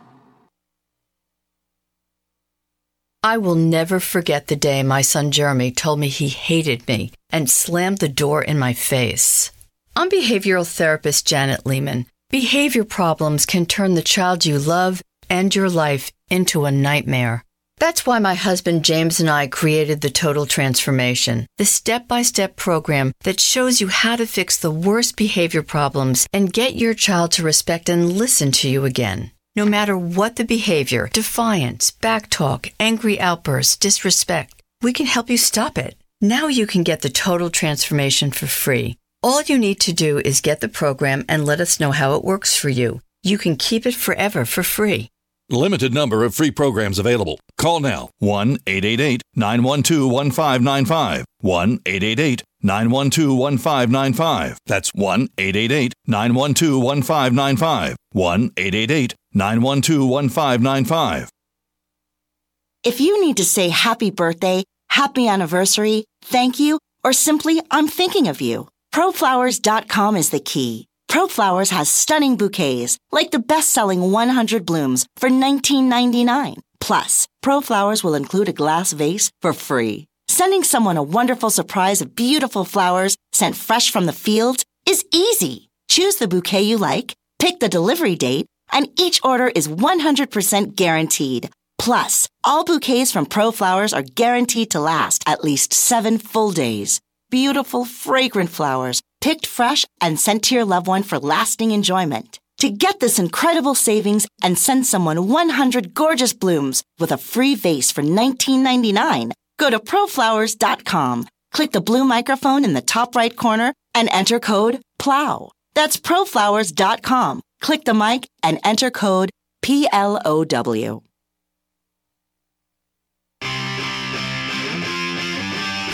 You never know what's going to happen next while listening to the Tech Night Owl live with Gene Steinberg.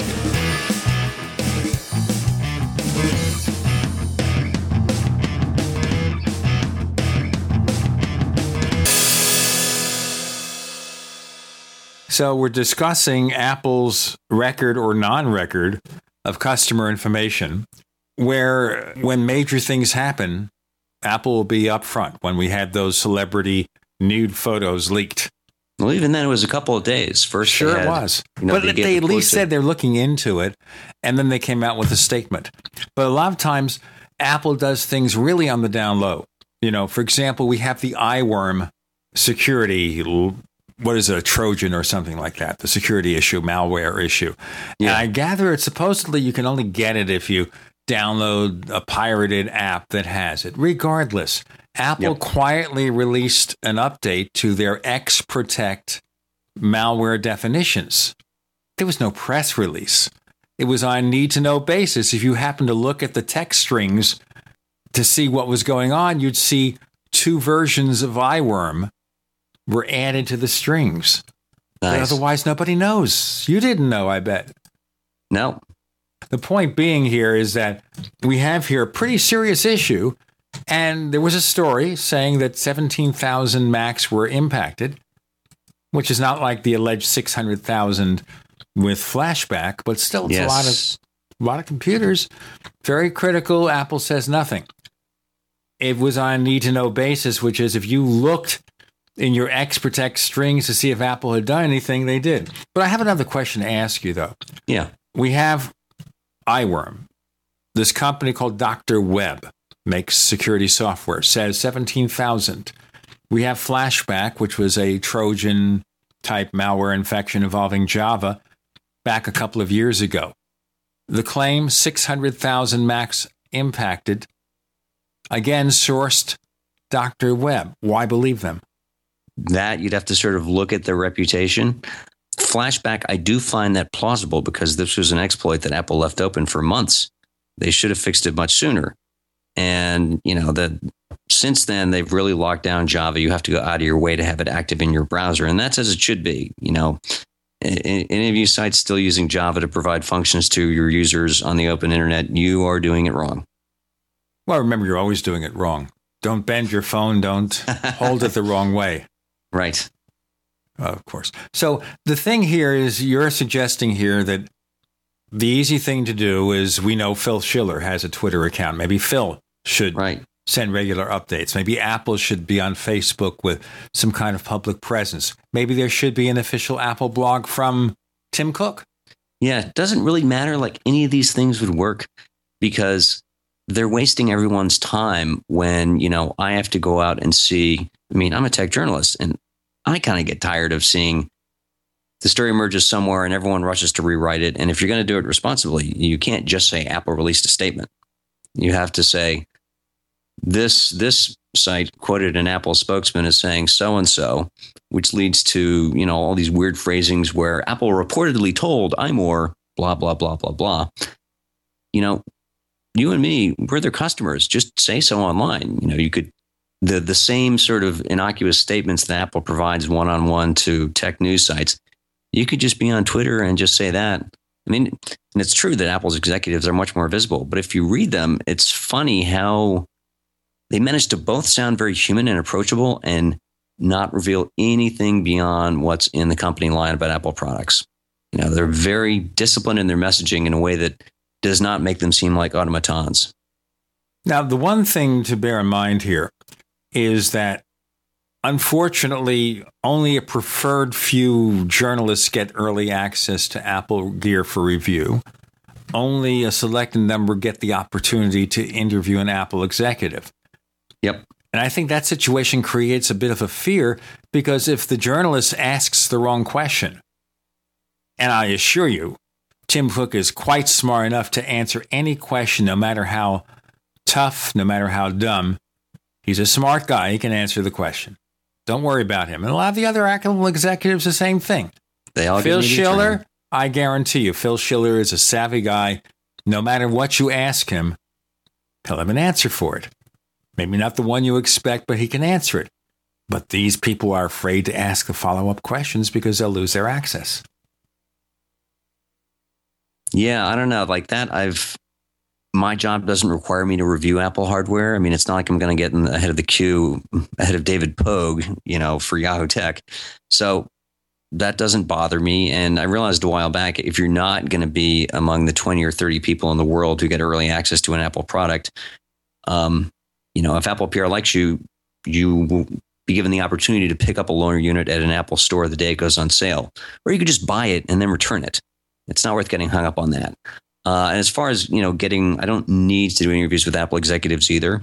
When I need to get confirmation on a fact, I email the people I know on Apple PR, most of whom I've been dealing with for five, ten years or longer, and they get back to me. You know, it's usually not something I can attach a name to, which is like at a lot of other companies.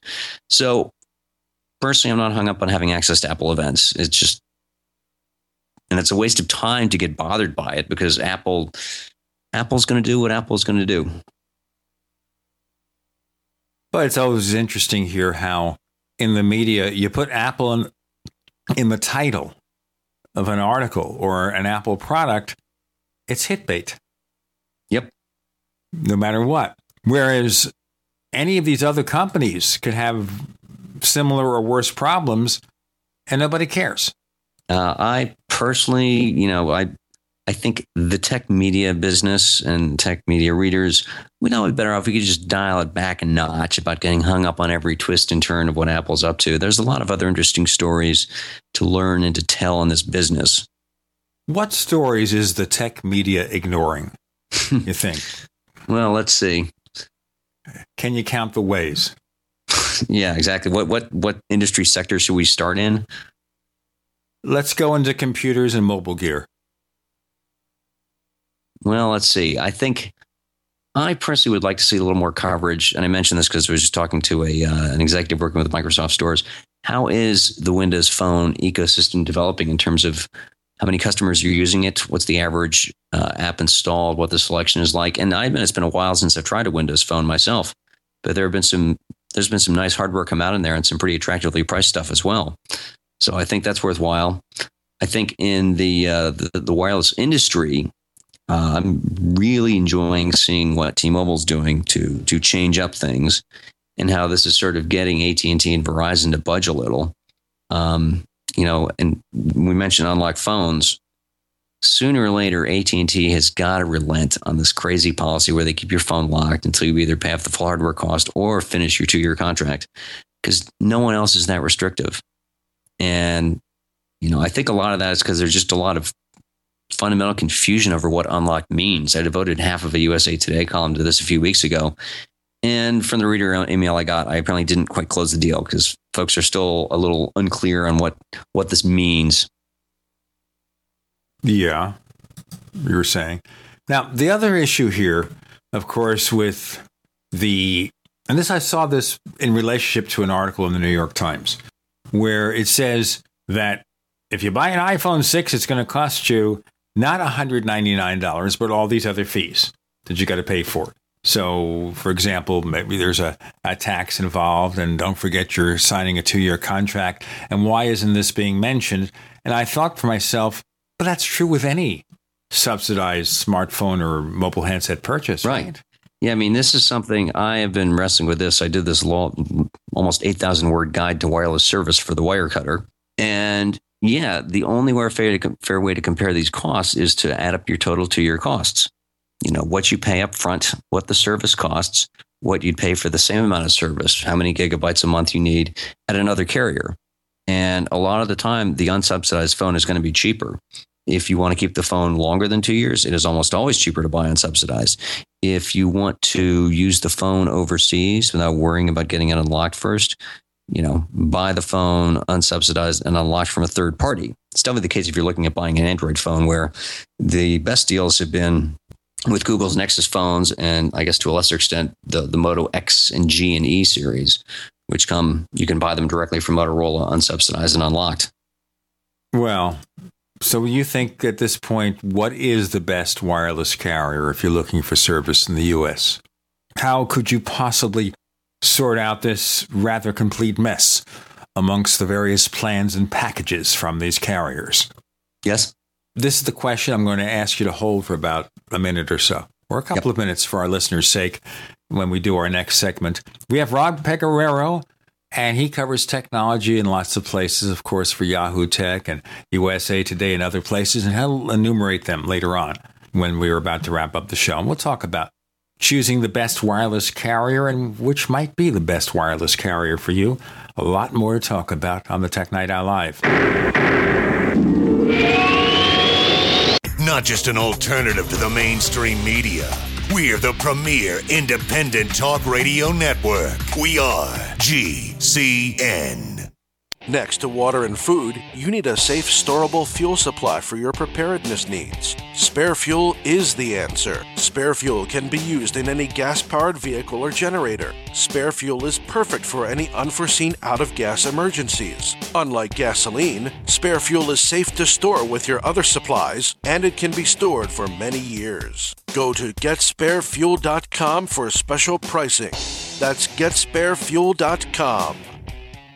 We the people grow cotton, weave fabric, engrave ink, embed strips and fibers to protect from counterfeit and carting to a private bank, having it lent back at interest, forcing taxes to service debt. This capitalism, or was Jefferson correct when stating a central bank issuing the public currency is a greater menace to the liberties of the people than a standing army? Ted Anderson, I'm placing a free silver dollar in a book that explains our monetary system. Call for your copy, 800 686 2237. It's time to understand the system. Call 800 686 2237. That's 800 686 2237. On Facebook, on the news, and in conversations with friends, we're bombarded every day with advice on how to be healthier, from gluten free and non GMO diets to how much exercise and sleep the body needs. But how much have you heard about alkalizing the body? AlkaVision Plasma pH drops are a holistic and natural way to get your body's pH levels back in balance. Just a few drops in water will help your body rid itself of harmful waste, and even the healthiest of diets can be complemented with your daily use of AlkaVision Plasma pH drops. Who isn't looking for more vibrance, vigor, and energy? Now buy two bottles of AlkaVision Plasma pH drops and get $10 off your order. Visit alkavision.com or call 800 518 7615. AlkaVision Plasma pH drops are packed with a powerful combination of the most alkaline minerals and compounds. Open the door to greater health, vitality, and zest for life. Alkalize your body, supercharge your health. Call 800 518 7615 or head to alkavision.com. Welcome back to the Tech Night Owl Live, where you never know what's going to happen next. And now, here's Gene Steinberg.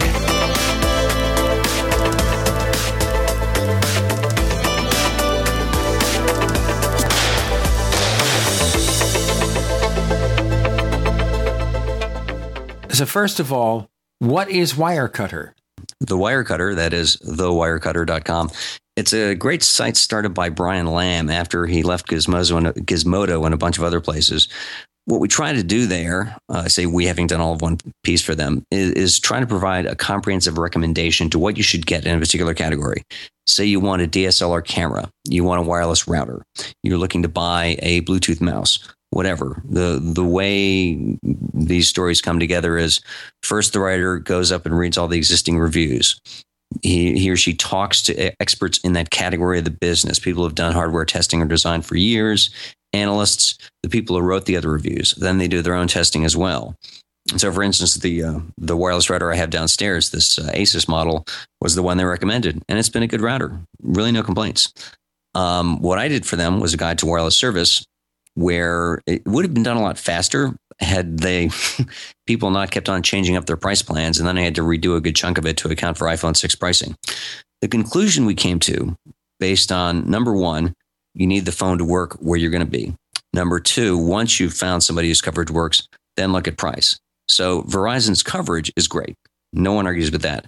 Traditionally, it has not been a very good deal because if you want to have a smartphone, it's going to cost you. It usually the going rate for the for the longest time for phone with two gigabytes of data a month was ninety dollars. Well, T-Mobile will say you that same basic package for sixty dollars. But then Verizon did something a little crazy earlier this year, which was to come out with some single line smartphone plans where you can't put a second phone on them and they don't include tethering, which is one area where Verizon's customer service reps are horribly confused. They keep saying you can put it on. That's not the case.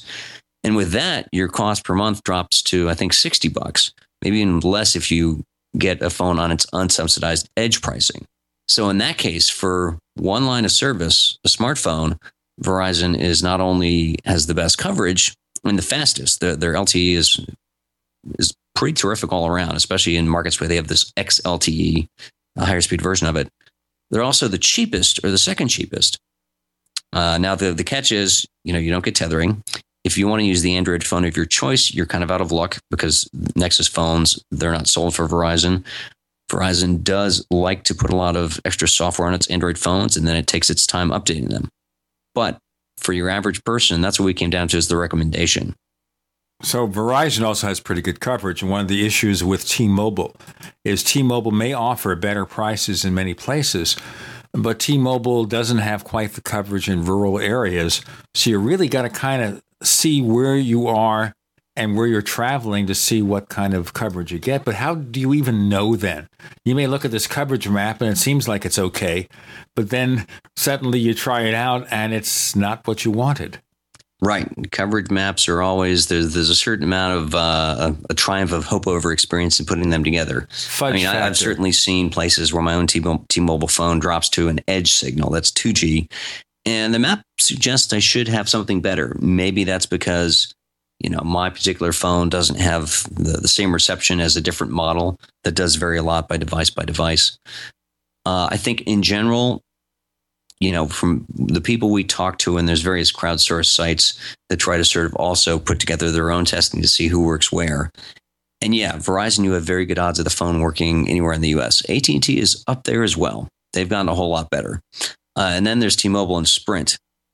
And you know, with T-Mobile, the risk is you drop to edge. Uh, but elsewhere, where they have 3G, it tends to be pretty fast, and their LTE is coming on very strong as well. And I will note that their network has gotten better. Um, you know, last year, two year, two years ago, at a sold out baseball game in DC, you wouldn't get a T-Mobile signal. This year, you do. So they've definitely built up the network in that way. Sprint, their issue is they've been very slow in rolling out LTE, so they may have slightly better rural coverage than T-Mobile. But if you don't have LTE, you're looking at what's a really slow 3G service, probably the worst among the big four in terms of speed. And their LTE is also on the slower side. Now they're working to fix that, but you know, this is the downside of them rushing to support 4G first using WiMAX, a technology that turned out to be an evolutionary detour. And they're going to have to wind down the WiMAX network and switch those towers and transmitters over to LTE. Now, Sprint has gone through some different growing growing pains. They were acquired by a Japanese company, SoftBank. and now that SoftBank owns them, they now have a new CEO. So Dan Hesse, who I thought was a pretty personable guy, he's history.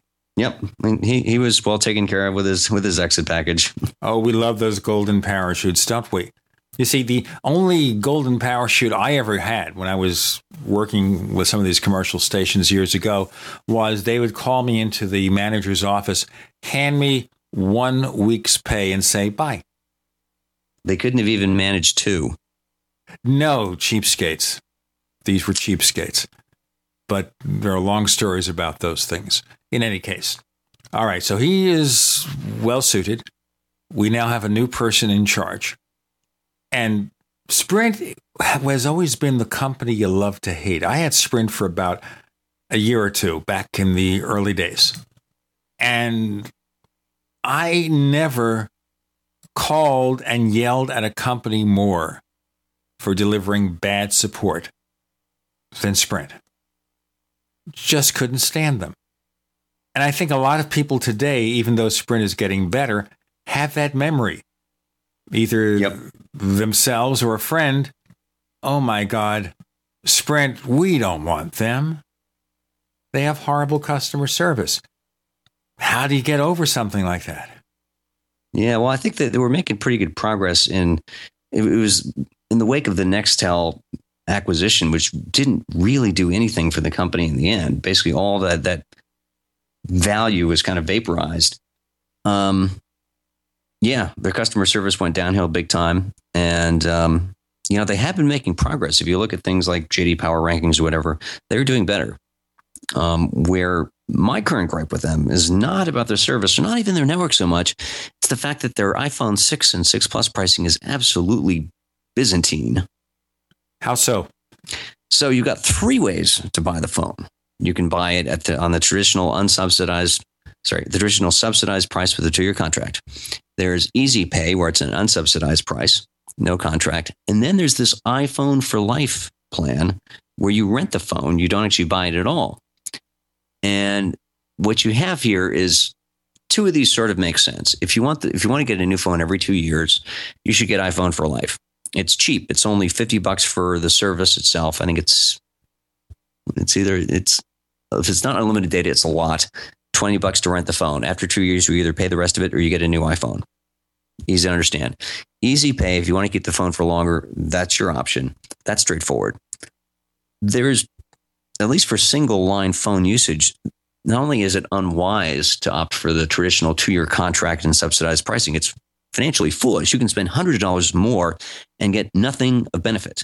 Uh, in some cases, it's better off, but why should I, the customer, feel like I'm navigating this financial minefield picking out plans? I mean, it's bad enough with AT&T and Verizon where you have this mix of subsidized and unsubsidized, and on the phones, on the unsubsidized phones, you have varying discounts based on how much data you consume. I mean, that really gummed up the spreadsheet it had to do for the Wirecutter.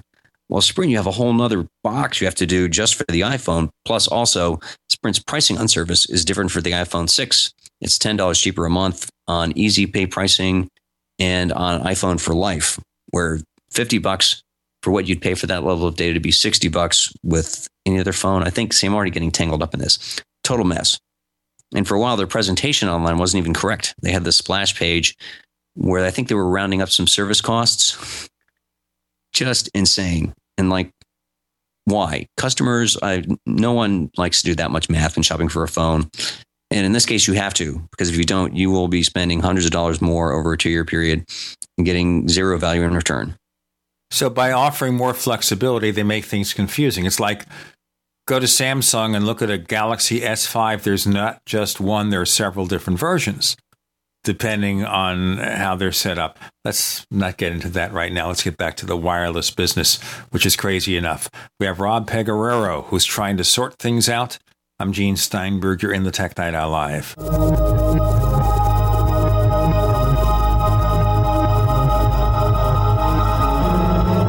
So here's what happened. I was placing an order online. The site went down. It took hours before it returned, but I'd already placed the order with another company. If your site goes down, you could lose business. And if you have a business or personal site, you'll want to know it's easy to run and it will stay online. At iWeb, your site is hosted on one of the most reliable networks in the world. Talk to a sales rep at iWeb.com. Use the promo code TechNightOwl for a special discount. First came Attack of the Rockoids, and it was a critically acclaimed success. And now there's The Coming of the Protectors. A former military intelligence man is contacted by a space woman in a dream, a dream that turns out to be a nightmare because evil forces on her distant planet are planning to conquer the Earth. This is gripping science fiction of the classic kind. Attack of the Rockoids and The Coming of the Protectors. Find out more at rockoids.com. That's rockoids, R O C K O I D S.com. Mike Stenerson for Midas Resources. At no time in history have precious metals been more important, certainly not in my 22 years in the industry. The dollar has lost over 90% of its value in the last 60 years. No fiat currency has ever survived the government printing presses. Ours is not immune. The time is now to be proactive. 1 800 686 2237, extension 116. Anything tied to the dollar is at risk. CDs, annuities, 401ks, IRAs, stocks, bonds, you name it, so decide. Do you want to leave a legacy of wealth or debt for your family? The choice is yours. Call me at 1 800 686 2237, extension 116. That's 1 800 686 2237, extension 116. Be proactive, not reactive. Call 1 800 686 2237, extension 116.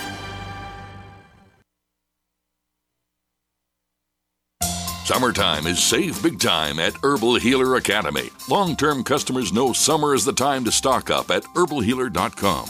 And for new customers, welcome to the web's best place to save on vitamins, minerals, and more. Log on for summer specials, including all sizes of colloidal silver, colloidal minerals, and intestinal freedom on sale. Choose from Herbal Healer's great variety of weight loss products like apple cider vinegar, Hoodia, and Metabolic Complex and Pro Metabolic, all on sale now. Also, the anti parasite intestinal freedom and Wormwood Plus Complex, plus Stevia liquid sweetener and the super enzymes, all on sale for summer at herbalhealer.com. As always, we offer certificate correspondence courses in natural medicine. Enjoy same day shipping and free online newsletter. Log on now to herbalhealer.com and look for summer specials to save big with our nation's leader in supplying quality natural medicine and education since 1988. Herbal Healer Academy.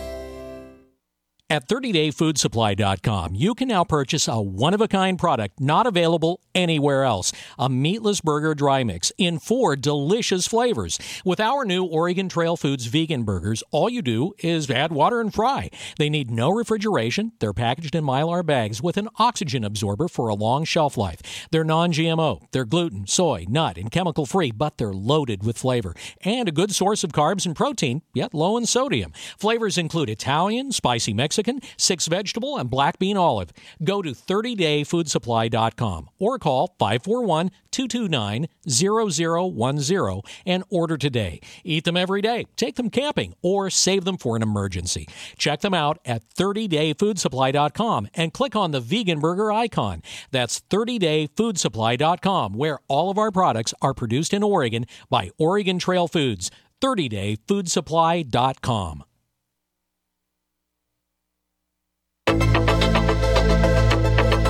We'd like to hear from you.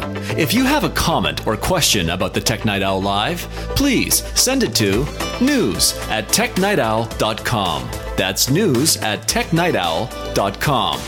If you'd like to discuss today's show with fellow night owls, visit our community forums at forum.technightowl.com. That's forum.technightowl.com. So here, I think with buying smartphones or renting smartphones or whatever deal you make with the wireless carrier, it's about as bad as making a deal with your cable or satellite company and trying to pick a package. Mm-hmm. It's impossible because you've got all these tiers, these levels with cable or satellite TV. And the way they've got set up is you may like three different stations that you want to see, these three different channels, other than local channels, of course. But they're spread across multiple tiers. So you have to get all these higher priced tiers with channels you don't want. Now, with the case of your wireless carrier, T Mobile made a big deal of being the uncarrier. We're going to make it cheaper. We're going to make it simpler. But I can't for the life of me figure out their deals either anymore. I don't know. T Mobile it's a lot more straightforward because first of all, there's only one hardware price. You don't have this weird intersection of pay this much for the phone, pay this much for service. Unless you buy this much service with this unsubsidized phone, then it's cheaper. And then you have two or four line scenarios.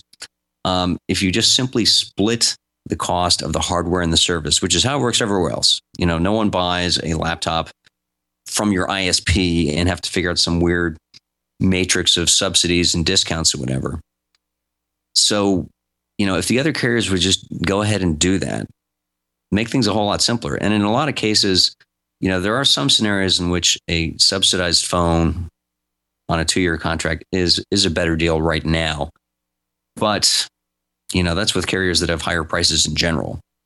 At some point, I should compare what it did cost at T Mobile to get a phone on a two year deal. But yeah, I think just a more straightforward presentation where you're not wondering, did I go down the wrong path? That would end a lot of this confusion. Because it's one thing to do different kinds of math. Oh, I want two gigs of data. No, I need four. Uh, do I need tethering, whatever? But it's another to have to do it twice and then see, oh, I'm buying the phone uh, with an unsubsidized price. I'll get this much of a discount on service if I pay for four gigs of data. But wait, I need two phones. What if I pay for 10 gigs for both of it? Then the, the discount per phone goes from 10 or $15 to $25. Uh, you know, it gets to be like a, this game of three dimensional chess. Well, I think the easiest way is just stop the subsidies, offer the phone for a flat rate up front, or you finance it. Like AT&T Next, it's a financing thing. Yep. So you finance it. Each phone's a separate item. Now you have a package of service that you buy that applies to all the devices. Why are you paying an extra $25 a month, for example, to add a phone? What's the point? It's not going to necessarily use any more of your unlimited minutes or unlimited SMS. So why are you paying that extra money? You see what I'm saying? It's not just paying for the phone, but you got to pay to add a device to your service, and then you pay a, a raw service cost. Does that make sense? Yeah, you know, it would be much more honest pricing just to sort of see what the service. I mean, anytime you can kind of launder the cost of some kind of hardware, you know, no one really knows what a cable box costs because it's just the $7 a month you, seven, what am I talking? 10, 15, 20 that you pay every month in, per, in perpetuity. That, you know, if there was a functioning market, we'd have actual price competition and, you know, maybe you could buy your cable box from somebody besides your cable company. But I digress. All right, but there isn't a functioning market if nobody can figure out what the deal is. And I find, for example, in dealing with AT&T, that anytime I make a plan change for the first month, the charges are all screwed up. So I always have to call them back to sort this out and say, okay, why is this extra fee in there? I just agreed to this thing. I once had a conversation with AT&T where they couldn't explain to me what they were doing. And I said, you know what? Let's start from scratch. Pretend this is the equipment I have now. We know what equipment I have. Let's start from scratch. Give me a package without the legacy stuff. Throw it all away. Start from scratch today or at the beginning of the month or whatever my billing period begins. And that way I saved money, but the bill is a bit more comprehensible, except for another charge they added this hmm. past month. But don't get me started. Yeah, processing changes like that. One interesting thing that's come out of Sprint lately, they bought uh, a mobile virtual network operator called uh, Zact, I think, where their whole I talked to these guys at last year's wireless industry trade show, and Zact's specialty was, you know, you can change what you're paying for, how many minutes, how many texts, how much data on the fly using an app right on the phone. Sprint bought that company, and they've since put that technology in place at Virgin Mobile, their prepaid subsidiary. So you have this, these custom plans where you can say these are the ones that were in the news because you could opt to pay only for pay just five bucks a month, have unlimited use of only Facebook or only Twitter, which seems to me just a totally crazy way to do things, but it's not how I would buy service. I, I hope it is not how anyone would, because why close yourself off like that? But they have the technology that should allow you to make on the fly changes in your service plan, you know, without calling anybody, without going to a website, just picking up the phone and opening up an app. Even where you could do it online and change your service, it makes no sense. Yeah. There's no way to know whether or not what you're adding changes your service in a way that's positive or negative. And I've tried a couple of times. I've tried, for example, going to their online chat, some of these places have a interactive chat. And you talk to these people and they say, call up customer service and let them figure it out for you because we can't figure it out. Yeah, customer service rep. So yeah, reporting this Wirecutter guide and then dealing with this this iPhone 6 unlock mystery is really reminding me how often the people who are answering the phone or picking up or typing back to you in some web chat don't actually get the memo. This one guy said he had nine different people at Apple and T-Mobile say the T-Mobile the, the iPhone that Apple sells for T-Mobile use comes locked. Well, it's not the case. Apple says it's not, and I've got multiple customers saying no, it's not. And this guy wouldn't believe me, and I'd tell him like, look, customer service reps they're not a reliable source. You cannot take what they say to the bank. Certainly not when they're talking about T-Mobile is not in a position to talk about what Apple sells on its own site. And for some reason, Apple is just not communicating this to its reps. And I guess they're just looking at what we see. And, you know, forget having a social media presence. If Apple would just label this thing clearly, then I, of course, I would have had to find another thing to write about for USA Today two, three weeks back. Well, you see, Apple gives you ammunition yes. to write about them. It may not be the kind of ammunition they're looking for, but they can do it. Let's get more into the wireless carrier thing. So we know the plans are impossible to figure out, and maybe T Mobile is less impossible. All right, let's start from scratch. The first thing I'm going to ask here is about the customer retention issues. So you want to switch to another wireless carrier. You're pondering this because I assume most people out there have something. Yes. Don't most wireless carriers have a retention department who they're going to quote you some kind of special deal to keep your business? They don't want to lose you, especially if you know you're been there a couple of years, a couple of three, four years, and you're getting new gear every year or two, and they're making a boatload of money from you. They don't want to lose your business. Hopefully. So the first thing you want to do is talk to customer retention, threaten to quit, and see what kind of deal they give you, and see if that could possibly get you something better. Maybe you can explain this more. Rob Pegoraro and he's a tech journalist who's currently with such places as USA Today, Yahoo Tech, and The Wirecutter and such. I'm Gene Steinberg. You're in the Tech Night Owl Live. Free from the shackles of corporate America, we're the place for independent thinkers. GCN. Graphic Converter is the image manipulation tool for the rest of us. It does not use any database. You get full control of all your files. Want to view the images of a folder? Drag it into Graphic Converter, and a powerful browser opens up to show your image files. You could use it for slideshows. You could use it to import images from digital cameras or from scanners. Need to do some image editing? You can do that too in Graphic Converter. Also, print catalogs. Convert from so many formats, I can't even list them. Download now to see if Graphic Converter is good for you, like one and a half million other users. Guess what? You could save money when you buy Graphic Converter. Use the coupon code Night Owl. Use the coupon code Night Owl to get a special price for Graphic Converter. Go to lemkesoft.com. That's L E M K E soft.com. Lemkesoft.com. L E M K E soft.com.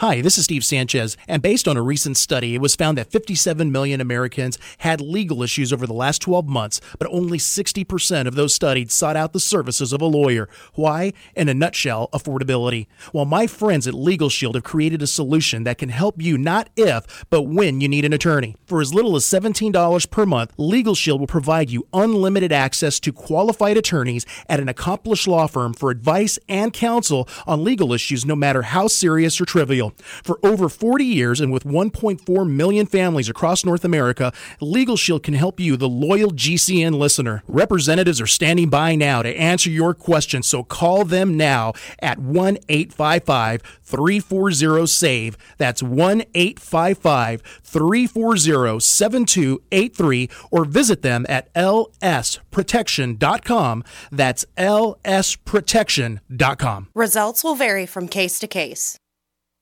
If you need to say happy birthday, happy anniversary, thank you, or simply I'm thinking of you, proflowers.com is the key. ProFlowers has stunning bouquets, like the best-selling 100 blooms for $19.99. Plus, ProFlowers will include a glass vase for free. Sending someone a wonderful surprise of beautiful flowers sent fresh from the fields is easy. Choose the bouquet you like, pick the delivery date, and each order is 100% guaranteed.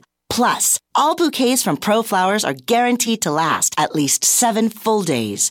Beautiful, fragrant flowers, picked fresh and sent to your loved one for lasting enjoyment. To get this incredible savings and send someone 100 gorgeous blooms with a free vase for $19.99, go to proflowers.com, click the blue microphone in the top right corner, and enter code PLOW. That's proflowers.com. Click the mic and enter code PLOW. Question Could too many GMO foods and toxins be overloading your digestive and immune systems? Answer yes. If you're searching for a powerful detox that's gentle enough to use every day, use Pro EM1 from Teraganix. Pro EM1 is a powerful liquid probiotic that uses good bacteria to suppress pathogens and gently eliminate toxins from your body. A healthy digestive system will cleanse and remove toxins, support weight loss, improve absorption of food nutrients, and aid in controlling yeast and other infections. Pro EM1 is made with only non GMO and certified organic ingredients, has no preservatives, and is dairy, soy, wheat, and gluten free. Pro EM1 is the key to your digestive health. Order Pro EM1 Daily Probiotic Cleanse at Teraganix.com, spelled T E R A G A N I X.com, or call toll free 866 369 3678. That's 866 369 3678. Also available through Amazon Prime. Pro EM1 from Teraganix. Life's getting better.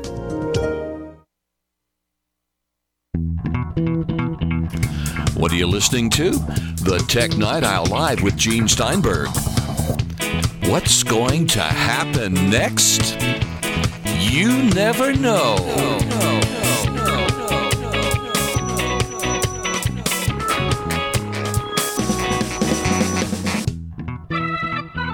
So, the benefit or the harm in going to a customer retention department for your wireless carrier, and this applies also to cable or satellite TV. You know, you threaten to leave unless you give me a better deal. Does that work? It should work in wireless because you actually do have that option. It's a lot harder to tell your broadband provider, I'm going to leave you, and they can say, for what? you know, in most of America, the competition, if you were the cable company, your alternative is slow DSL provided by the incumbent phone company. In some cases, I, I live in a market where there's both Fios and Comcast, so I can threaten for Verizon that I'll leave. Although, what if you sure, don't like but Comcast? I'm thinking here like Comcast for TV, and I've got Dish Network or Direct TV. That's the kind of issue Yes. where leave. If you only need TV service, you have a few more options, unless you you know live in a house that doesn't have the right uh, exposure to the sky to put up a satellite dish. Okay, so going to your wireless carrier, saying, you know, I can get a better deal from this other guy. Do you want to keep my business or not? What's going to happen? I think I don't know. That's one I haven't heard a whole lot of anecdotes from individual readers. Given that you know, not only is there this crazy amount of competition, you know, if you're going to T-Mobile and you're in a contract, you don't even have to worry about the ETF because they'll pay that off for you. Sprint has a deal I think is still going on, but only in certain some circumstances. Maybe it's on two or four line plans where they'll also pay off your ETF. And that, you know, breaking that traditional shackle, because I've paid an ETF once and you feel like a chump for paying it, but you're just that anxious to get away and get on with some kind of better wireless service. Um, you know, that to me is the sign that we do have a functioning competitive marketplace. And boy, wouldn't it be great if, you know, TV and broadband, residential broadband work like that. Now, the other issue, of course, is when you switch to wireless carrier. If your credit is marginal, you may or may not have to pay an extra deposit. Depends Right. on the carrier and their requirements. So that's one thing. So maybe you Yes. should also check your credit rating if you've had issues. Right. Well, good idea to check that anyway. It's just to be sure. Okay. So maybe or maybe not if you threaten to leave and knowing as they do that the other company might pay your early termination fees, doesn't that give them more incentive to want to work harder to keep you? They should. Yeah. I mean, you're in a position where you, you hold a lot more of the cards than you would have a few years back compared to like 10 years ago when wireless number portability wasn't yet established. Uh, you know, the, the wireless customer has a lot more agency than he or she once did. Okay. Now, in choosing the new wireless carrier, you're starting from scratch or you're thinking of switching. As you say, there's so many different options, you don't know which is what, what to do. can we give some advice? Yes, I would say first off, what seems to trip people up most often is not knowing how much data they need. People say, I need unlimited data. I say, Do you? Are you sure? How much did you use last month? And you know, your phone will tell you that. Your bill will tell you that. Uh, and people think that they need it just in case, but with a lot of these companies, you know, well, you can't really pay for unlimited data. AT and T and Verizon, I don't think that's uh, possible under any under any scenario. Sprint will sell to you, but it will be at a premium, and T-Mobile will do that as well. Why pay for stuff you're not going to use? At a certain point, buying more data than you need, you can defend it as a just in case thing, but eventually, taken too far, you're paying a really expensive insurance premium. So I would say be clear about that. You know, in some ways, the math has gotten simpler. You don't need to worry about number of voice minutes or number of text messages because everyone has switched to, to not metering that anymore. So that's unlimited. That's on any plan you're going to get. Uh, what gets complicated is if you want to have multiple lines uh, on the same account, which the carriers would like you to do that because that's going to make it harder for you to switch when two people need to get new phones and figure out what they're going to do. Um, you know, what particular phone do you want? Because if you if you're set on buying an iPhone, then the price is the price everywhere, and because it is a more expensive phone, that makes unsubsidized pricing less attractive. When I did the math for the Wirecutter, it was interesting to see how a $400 phone versus buying a $650 phone erased the advantage of mini subsidized pricing. Because essentially, the if you buy a $400 phone like a Moto X at a subsidized price, it'll be a very low price initially, but the carrier is recouping that much more basically you're, you're handing them more money over the life of the two year plan than you would if you buy a $650 phone. But you'd never know that because, of course, the bill doesn't break out how much is going to pay off this allegedly free loan you got. Now, the other thing to bear in mind, too, is more and more of these carriers are giving you some kind of option to basically buy the phone on time. So, of course, you do that with T Mobile. Nothing down so much a month for 24 months, you own the phone. AT&T yep. has something called Next, which is kind of sort of like that, except that you have the option to upgrade your phone, I think, every 18 months, but then you just return your old phone or what? Yeah, there, there's two different levels of Next pricing. There, there's 12, there's a 12 month thing and an 18 month thing. I would say if you're upgrading your phone every 12 months, maybe you should make better decisions in buying your phone or you should get a little less hung up over staying on top of every technological advance because that's an expensive habit especially if you're buying a new iPhone every year. You know, I, I would not advocate spending $650 a year in phone hardware for the rest of your life. Unless That's you have a lot more money than we do. Right. See, we're tech journalists. We don't have money. But those who have money, you know, you don't care. It doesn't matter. But for the rest of us, you got to make that decision. Now, the plan I've seen at AT&T Next, they have a 24-month plan now. And I think your line of demarcation in upgrading is 18 months. Yeah. Yeah, the more interesting thing to keep in mind with AT&T is that you know, if you want to have the option of using the phone on prepaid carriers overseas, you will definitely want to go for the next option. But then you're going to have to, I think you have to pay off the full price of the phone anyways. So in that case, you might as well just write a check for the entirety of it, get it unlocked in the store, and then you go overseas, you're not stuck paying their standard rate, which I think is $30 for 120 megs of data. And you can go through 100, 120 megs of data reasonably quickly you might not feel so bad paying 30 bucks one time for a short trip, but what if you're four days and you had to do it twice? What if it's a week out of the country and you spent $90 or, you know, more than you would pay for a month of service back home? And what if you go just a hair over 120 megs, um, hair over that, you have to buy a fourth installment. Now you paid $120. Or you could have spent $20 on a prepaid SIM and not worried about any of this. Now, the understand also here the other option in buying a phone up front, maybe $650 is a lot for you, but put it on your credit card. Of course, you've got interest. And the loans you're getting from your cell phone company usually are interest free. But then yes. you consider that. Maybe you have a pretty favorable interest rate with your credit card company. So you put $650 on the card. And the advantage of that is you own it outright. There's no obligation. You just pay your monthly bill. And at the end of a year or year and a half, you want another phone, you just sell it. Yep. And you yep. get it Selling back. The phone is a, is a key advantage. And, you know, the, the Sprint iPhone for Life deal looks good. But remember that you cannot do anything to monetize that phone after two years. If you'd bought it on a subsidized price two year contract, you'd own it outright after two years. You could sell it to somebody else. If you paid full price up front, you have that option from day one. With this one, with this renting deal, you need to turn it into Sprint. Or you can pay the full price, which is really crazy because then you're spending a whole lot more than you, you would have otherwise. Confusing. Yep. And I gather that somebody who starts from scratch, they're not going to know what to do.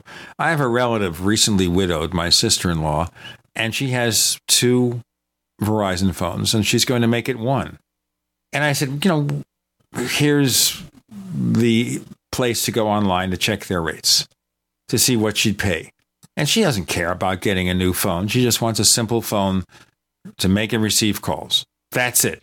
The rest of the stuff, out of sight, out of mind. She couldn't make heads or tails of this. Again, simple. She just wants a simple plan for one phone. She just wants to cut back on the other phone. You know, throw it out, whatever. It's paid for. Couldn't do it. Couldn't figure a way. We'll have more to say. We have Rob Pegoraro joining us. I'm Gene Steinberg. You're in the Tech Night Owl Live.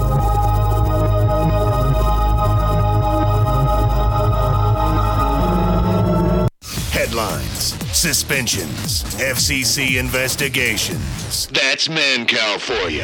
Hear him here. GCN. Neighbors, are you tired of dealing with a slow web hosting provider? Well, check out A2 Hosting and their screaming fast Swift server platform. They even have SSDs that load pages 300% faster than the competition. Ready to give your site a speed boost? Well, tell you what, neighbors, head on over to a2hosting.com. That's A2, that's number two, a2hosting.com. Check out their Prime hosting account. And get this, neighbors, they're even giving you an exclusive 25% off discount for all our listeners. 25%. And remember, their Guru Crew support team is standing by 24 7, 365 days a year to answer any of your questions. Now, to get the discount, use the coupon code GENE when you check out. This is Dan Pilla. Do you owe the IRS money you can't pay? Are tax debts crippling you? I've defended people from the IRS for over 30 years. I've helped thousands and I can help you too. I wrote the book on IRS settlement and I'm telling you, there's no such thing as a hopeless case. Call 800 34 no tax to finally get free of IRS debt. With the IRS's new programs, there's never been a better time to solve your problem. Call 800 34 no tax. That's 800 34 no tax or my website, danpilla.com. Imagine looking in the mirror and to your surprise, you look 10 years younger. How would it make you feel? Looking younger can be your reality with our breakthrough anti aging formula that's clinically proven to visibly and dramatically improve wrinkles, lines, and skin tone.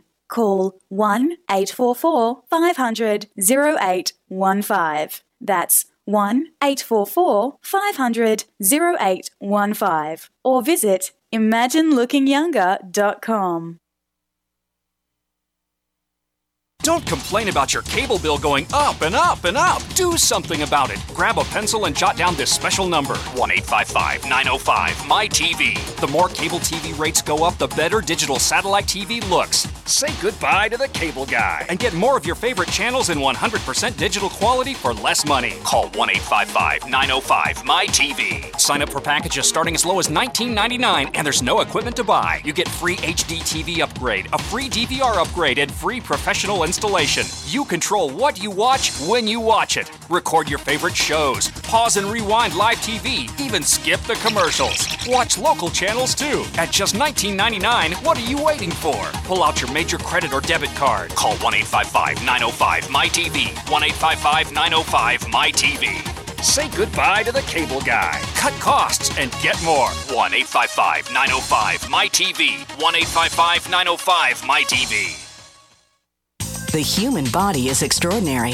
Despite all the stresses we inflict upon it, it still works hard to stay in balance. Thousands upon thousands of people rely upon Heart and Body Extract to help their body stay balanced. This excellent 100% natural herbal formula helps maintain healthy blood pressure levels, cleans arteries, promotes good circulation, balances cholesterol, and more. HB Extract, paired with healthy lifestyle choices like good nutrition and exercise, can give you a life free of pain, sickness, and fear. Recapture your youthful vitality and experience your body healing itself with the aid of HB Extract. It's extremely effective and it starts working in just days. Visit hbextract.com to learn more and to read scores of testimonials from satisfied customers. And we've never increased our price in over 10 years. That makes Heart and Body Extract as great a value now as it was the first day we sold it. A healthy heart is a happy heart. Call 866 295 5305 or go to hbextract.com. You're listening to the Tech Night Owl live with Gene Steinberg. You never know what's going to happen next.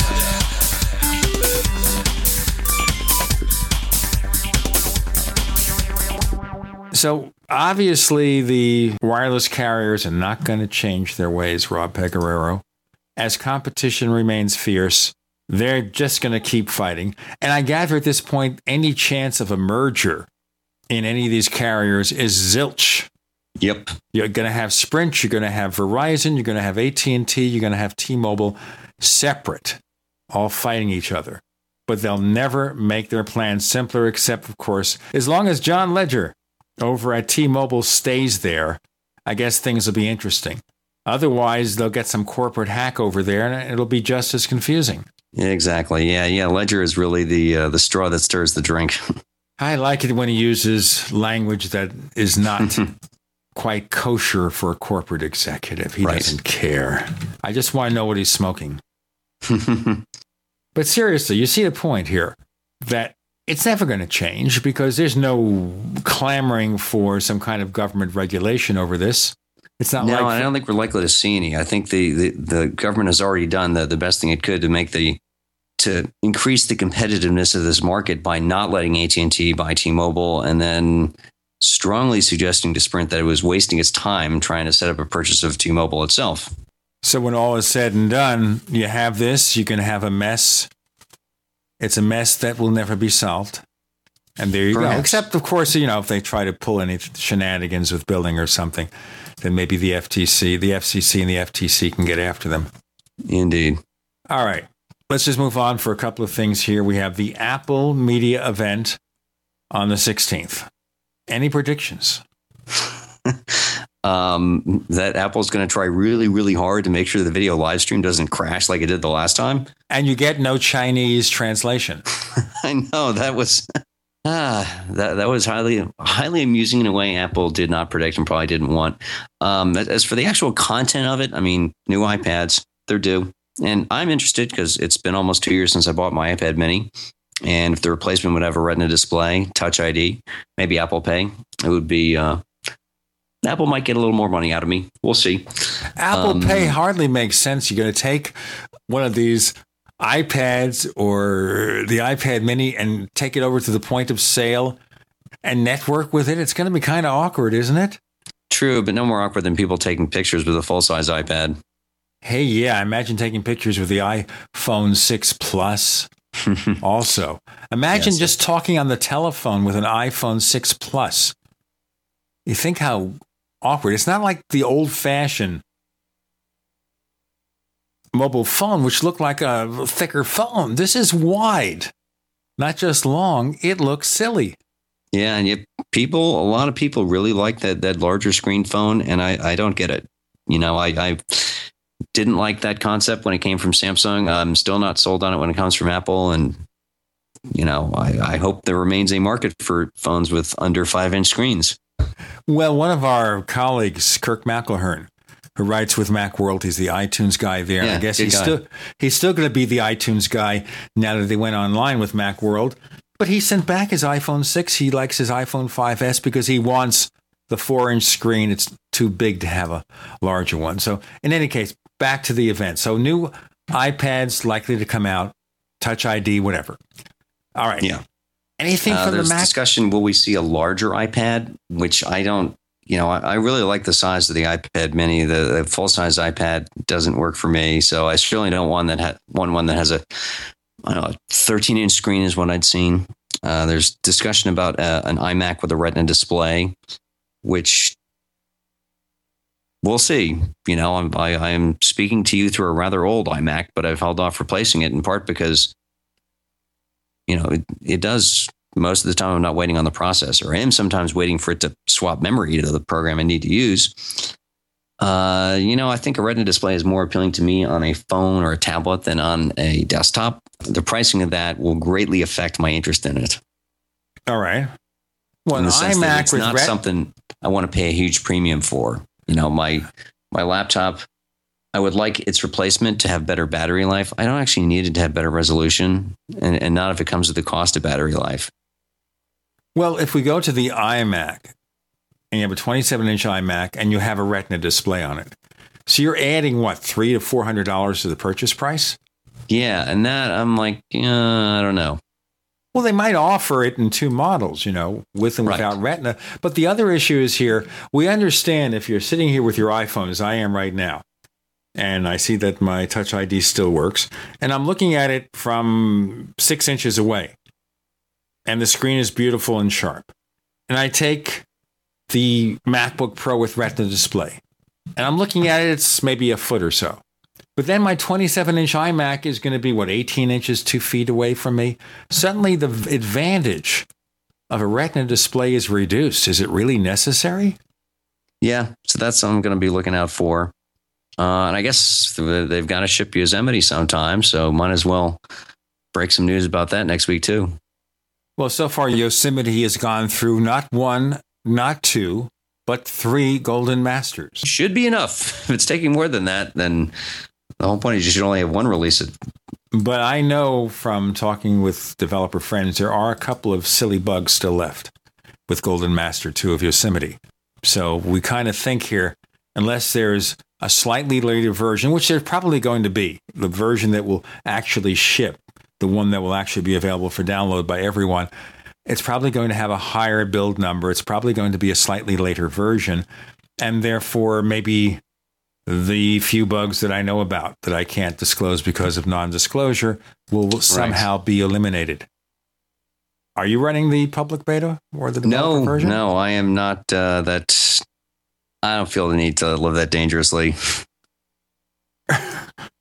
What can I say? I'm running it right yeah, no, I mean, I, I could put it on this desktop, but this is an older model, and I feel like I might be pushing my luck there. And I kind of need my MacBook Air to work on the road, so that is not a candidate to put a beta version of an operating system on.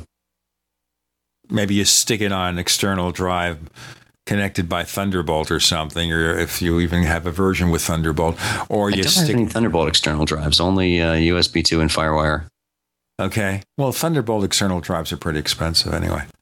All right. So we look at some new Macs, new iPads. Maybe Apple Pay will go live. Right. And it's supposed to be October when that uh, ships. I guess iOS 8.1 is supposed to bring support for Apple Pay. That's right. That's what the developers are saying, and maybe fix a few of the crazy bugs still left. So there you go. Any one more things in Apple's sleeve this year? Maybe an Apple TV update. Uh, yeah, I don't see an Apple TV update coming anytime ever because for that to work, for this to be your, your exclusive interface for TV, it has to work with cable or satellite. And even if Apple said, we're just going to make this work with Comcast, which is the biggest broadband provider and the biggest TV provider, A, you're leaving out a huge chunk of your customers. B, some of these Comcast users might move to another cable company's territory. C, do you think Comcast is going to let Apple dictate its user interface? Do you think Apple is going to let Comcast dictate its user interface? Absolutely not. I would be stunned if uh, Apple were able to get any cable company to give it the same degree of control over the user experience that it got with the iPhone. Well, that was a one time thing, I think, that just opened a can of worms for the wireless industry, but no other company can get that. I think there might be a hardware upgrade for Apple TV, maybe with 4K video support, but we'll see about the rest. Rob Pegoraro, tell our listeners where they can find more of the stuff that you do. I write about policy usually every Tuesday, but sometimes more often at Yahoo Tech, yahoo.com slash tech. I do a Q&A column. That's normally every Sunday at usatoday.com. Uh, I show up in various other places. I did the guide at the Wirecutter. You can find me. I've done a couple pieces at VentureBeat lately. One of them reviewed the Moto 360 smartwatch. Uh, my own blog is robpegoraro.com, and I'm on Twitter as at Rob Pegoraro. You can find us on Twitter. We are known as at Tech Night Owl. Tech Night Owl on Twitter. Go to technightowl.com. Check out episodes going back to as far back as 2007. We have older ones, but I don't think anybody cares about those anymore. You can also check out our other radio show about UFOs and things that go bump in the night.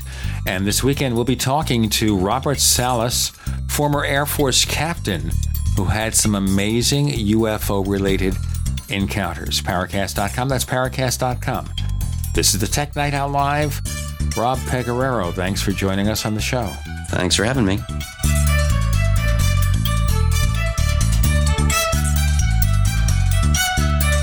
The Tech Night Owl Live is a copyrighted presentation of Making the Impossible Incorporated.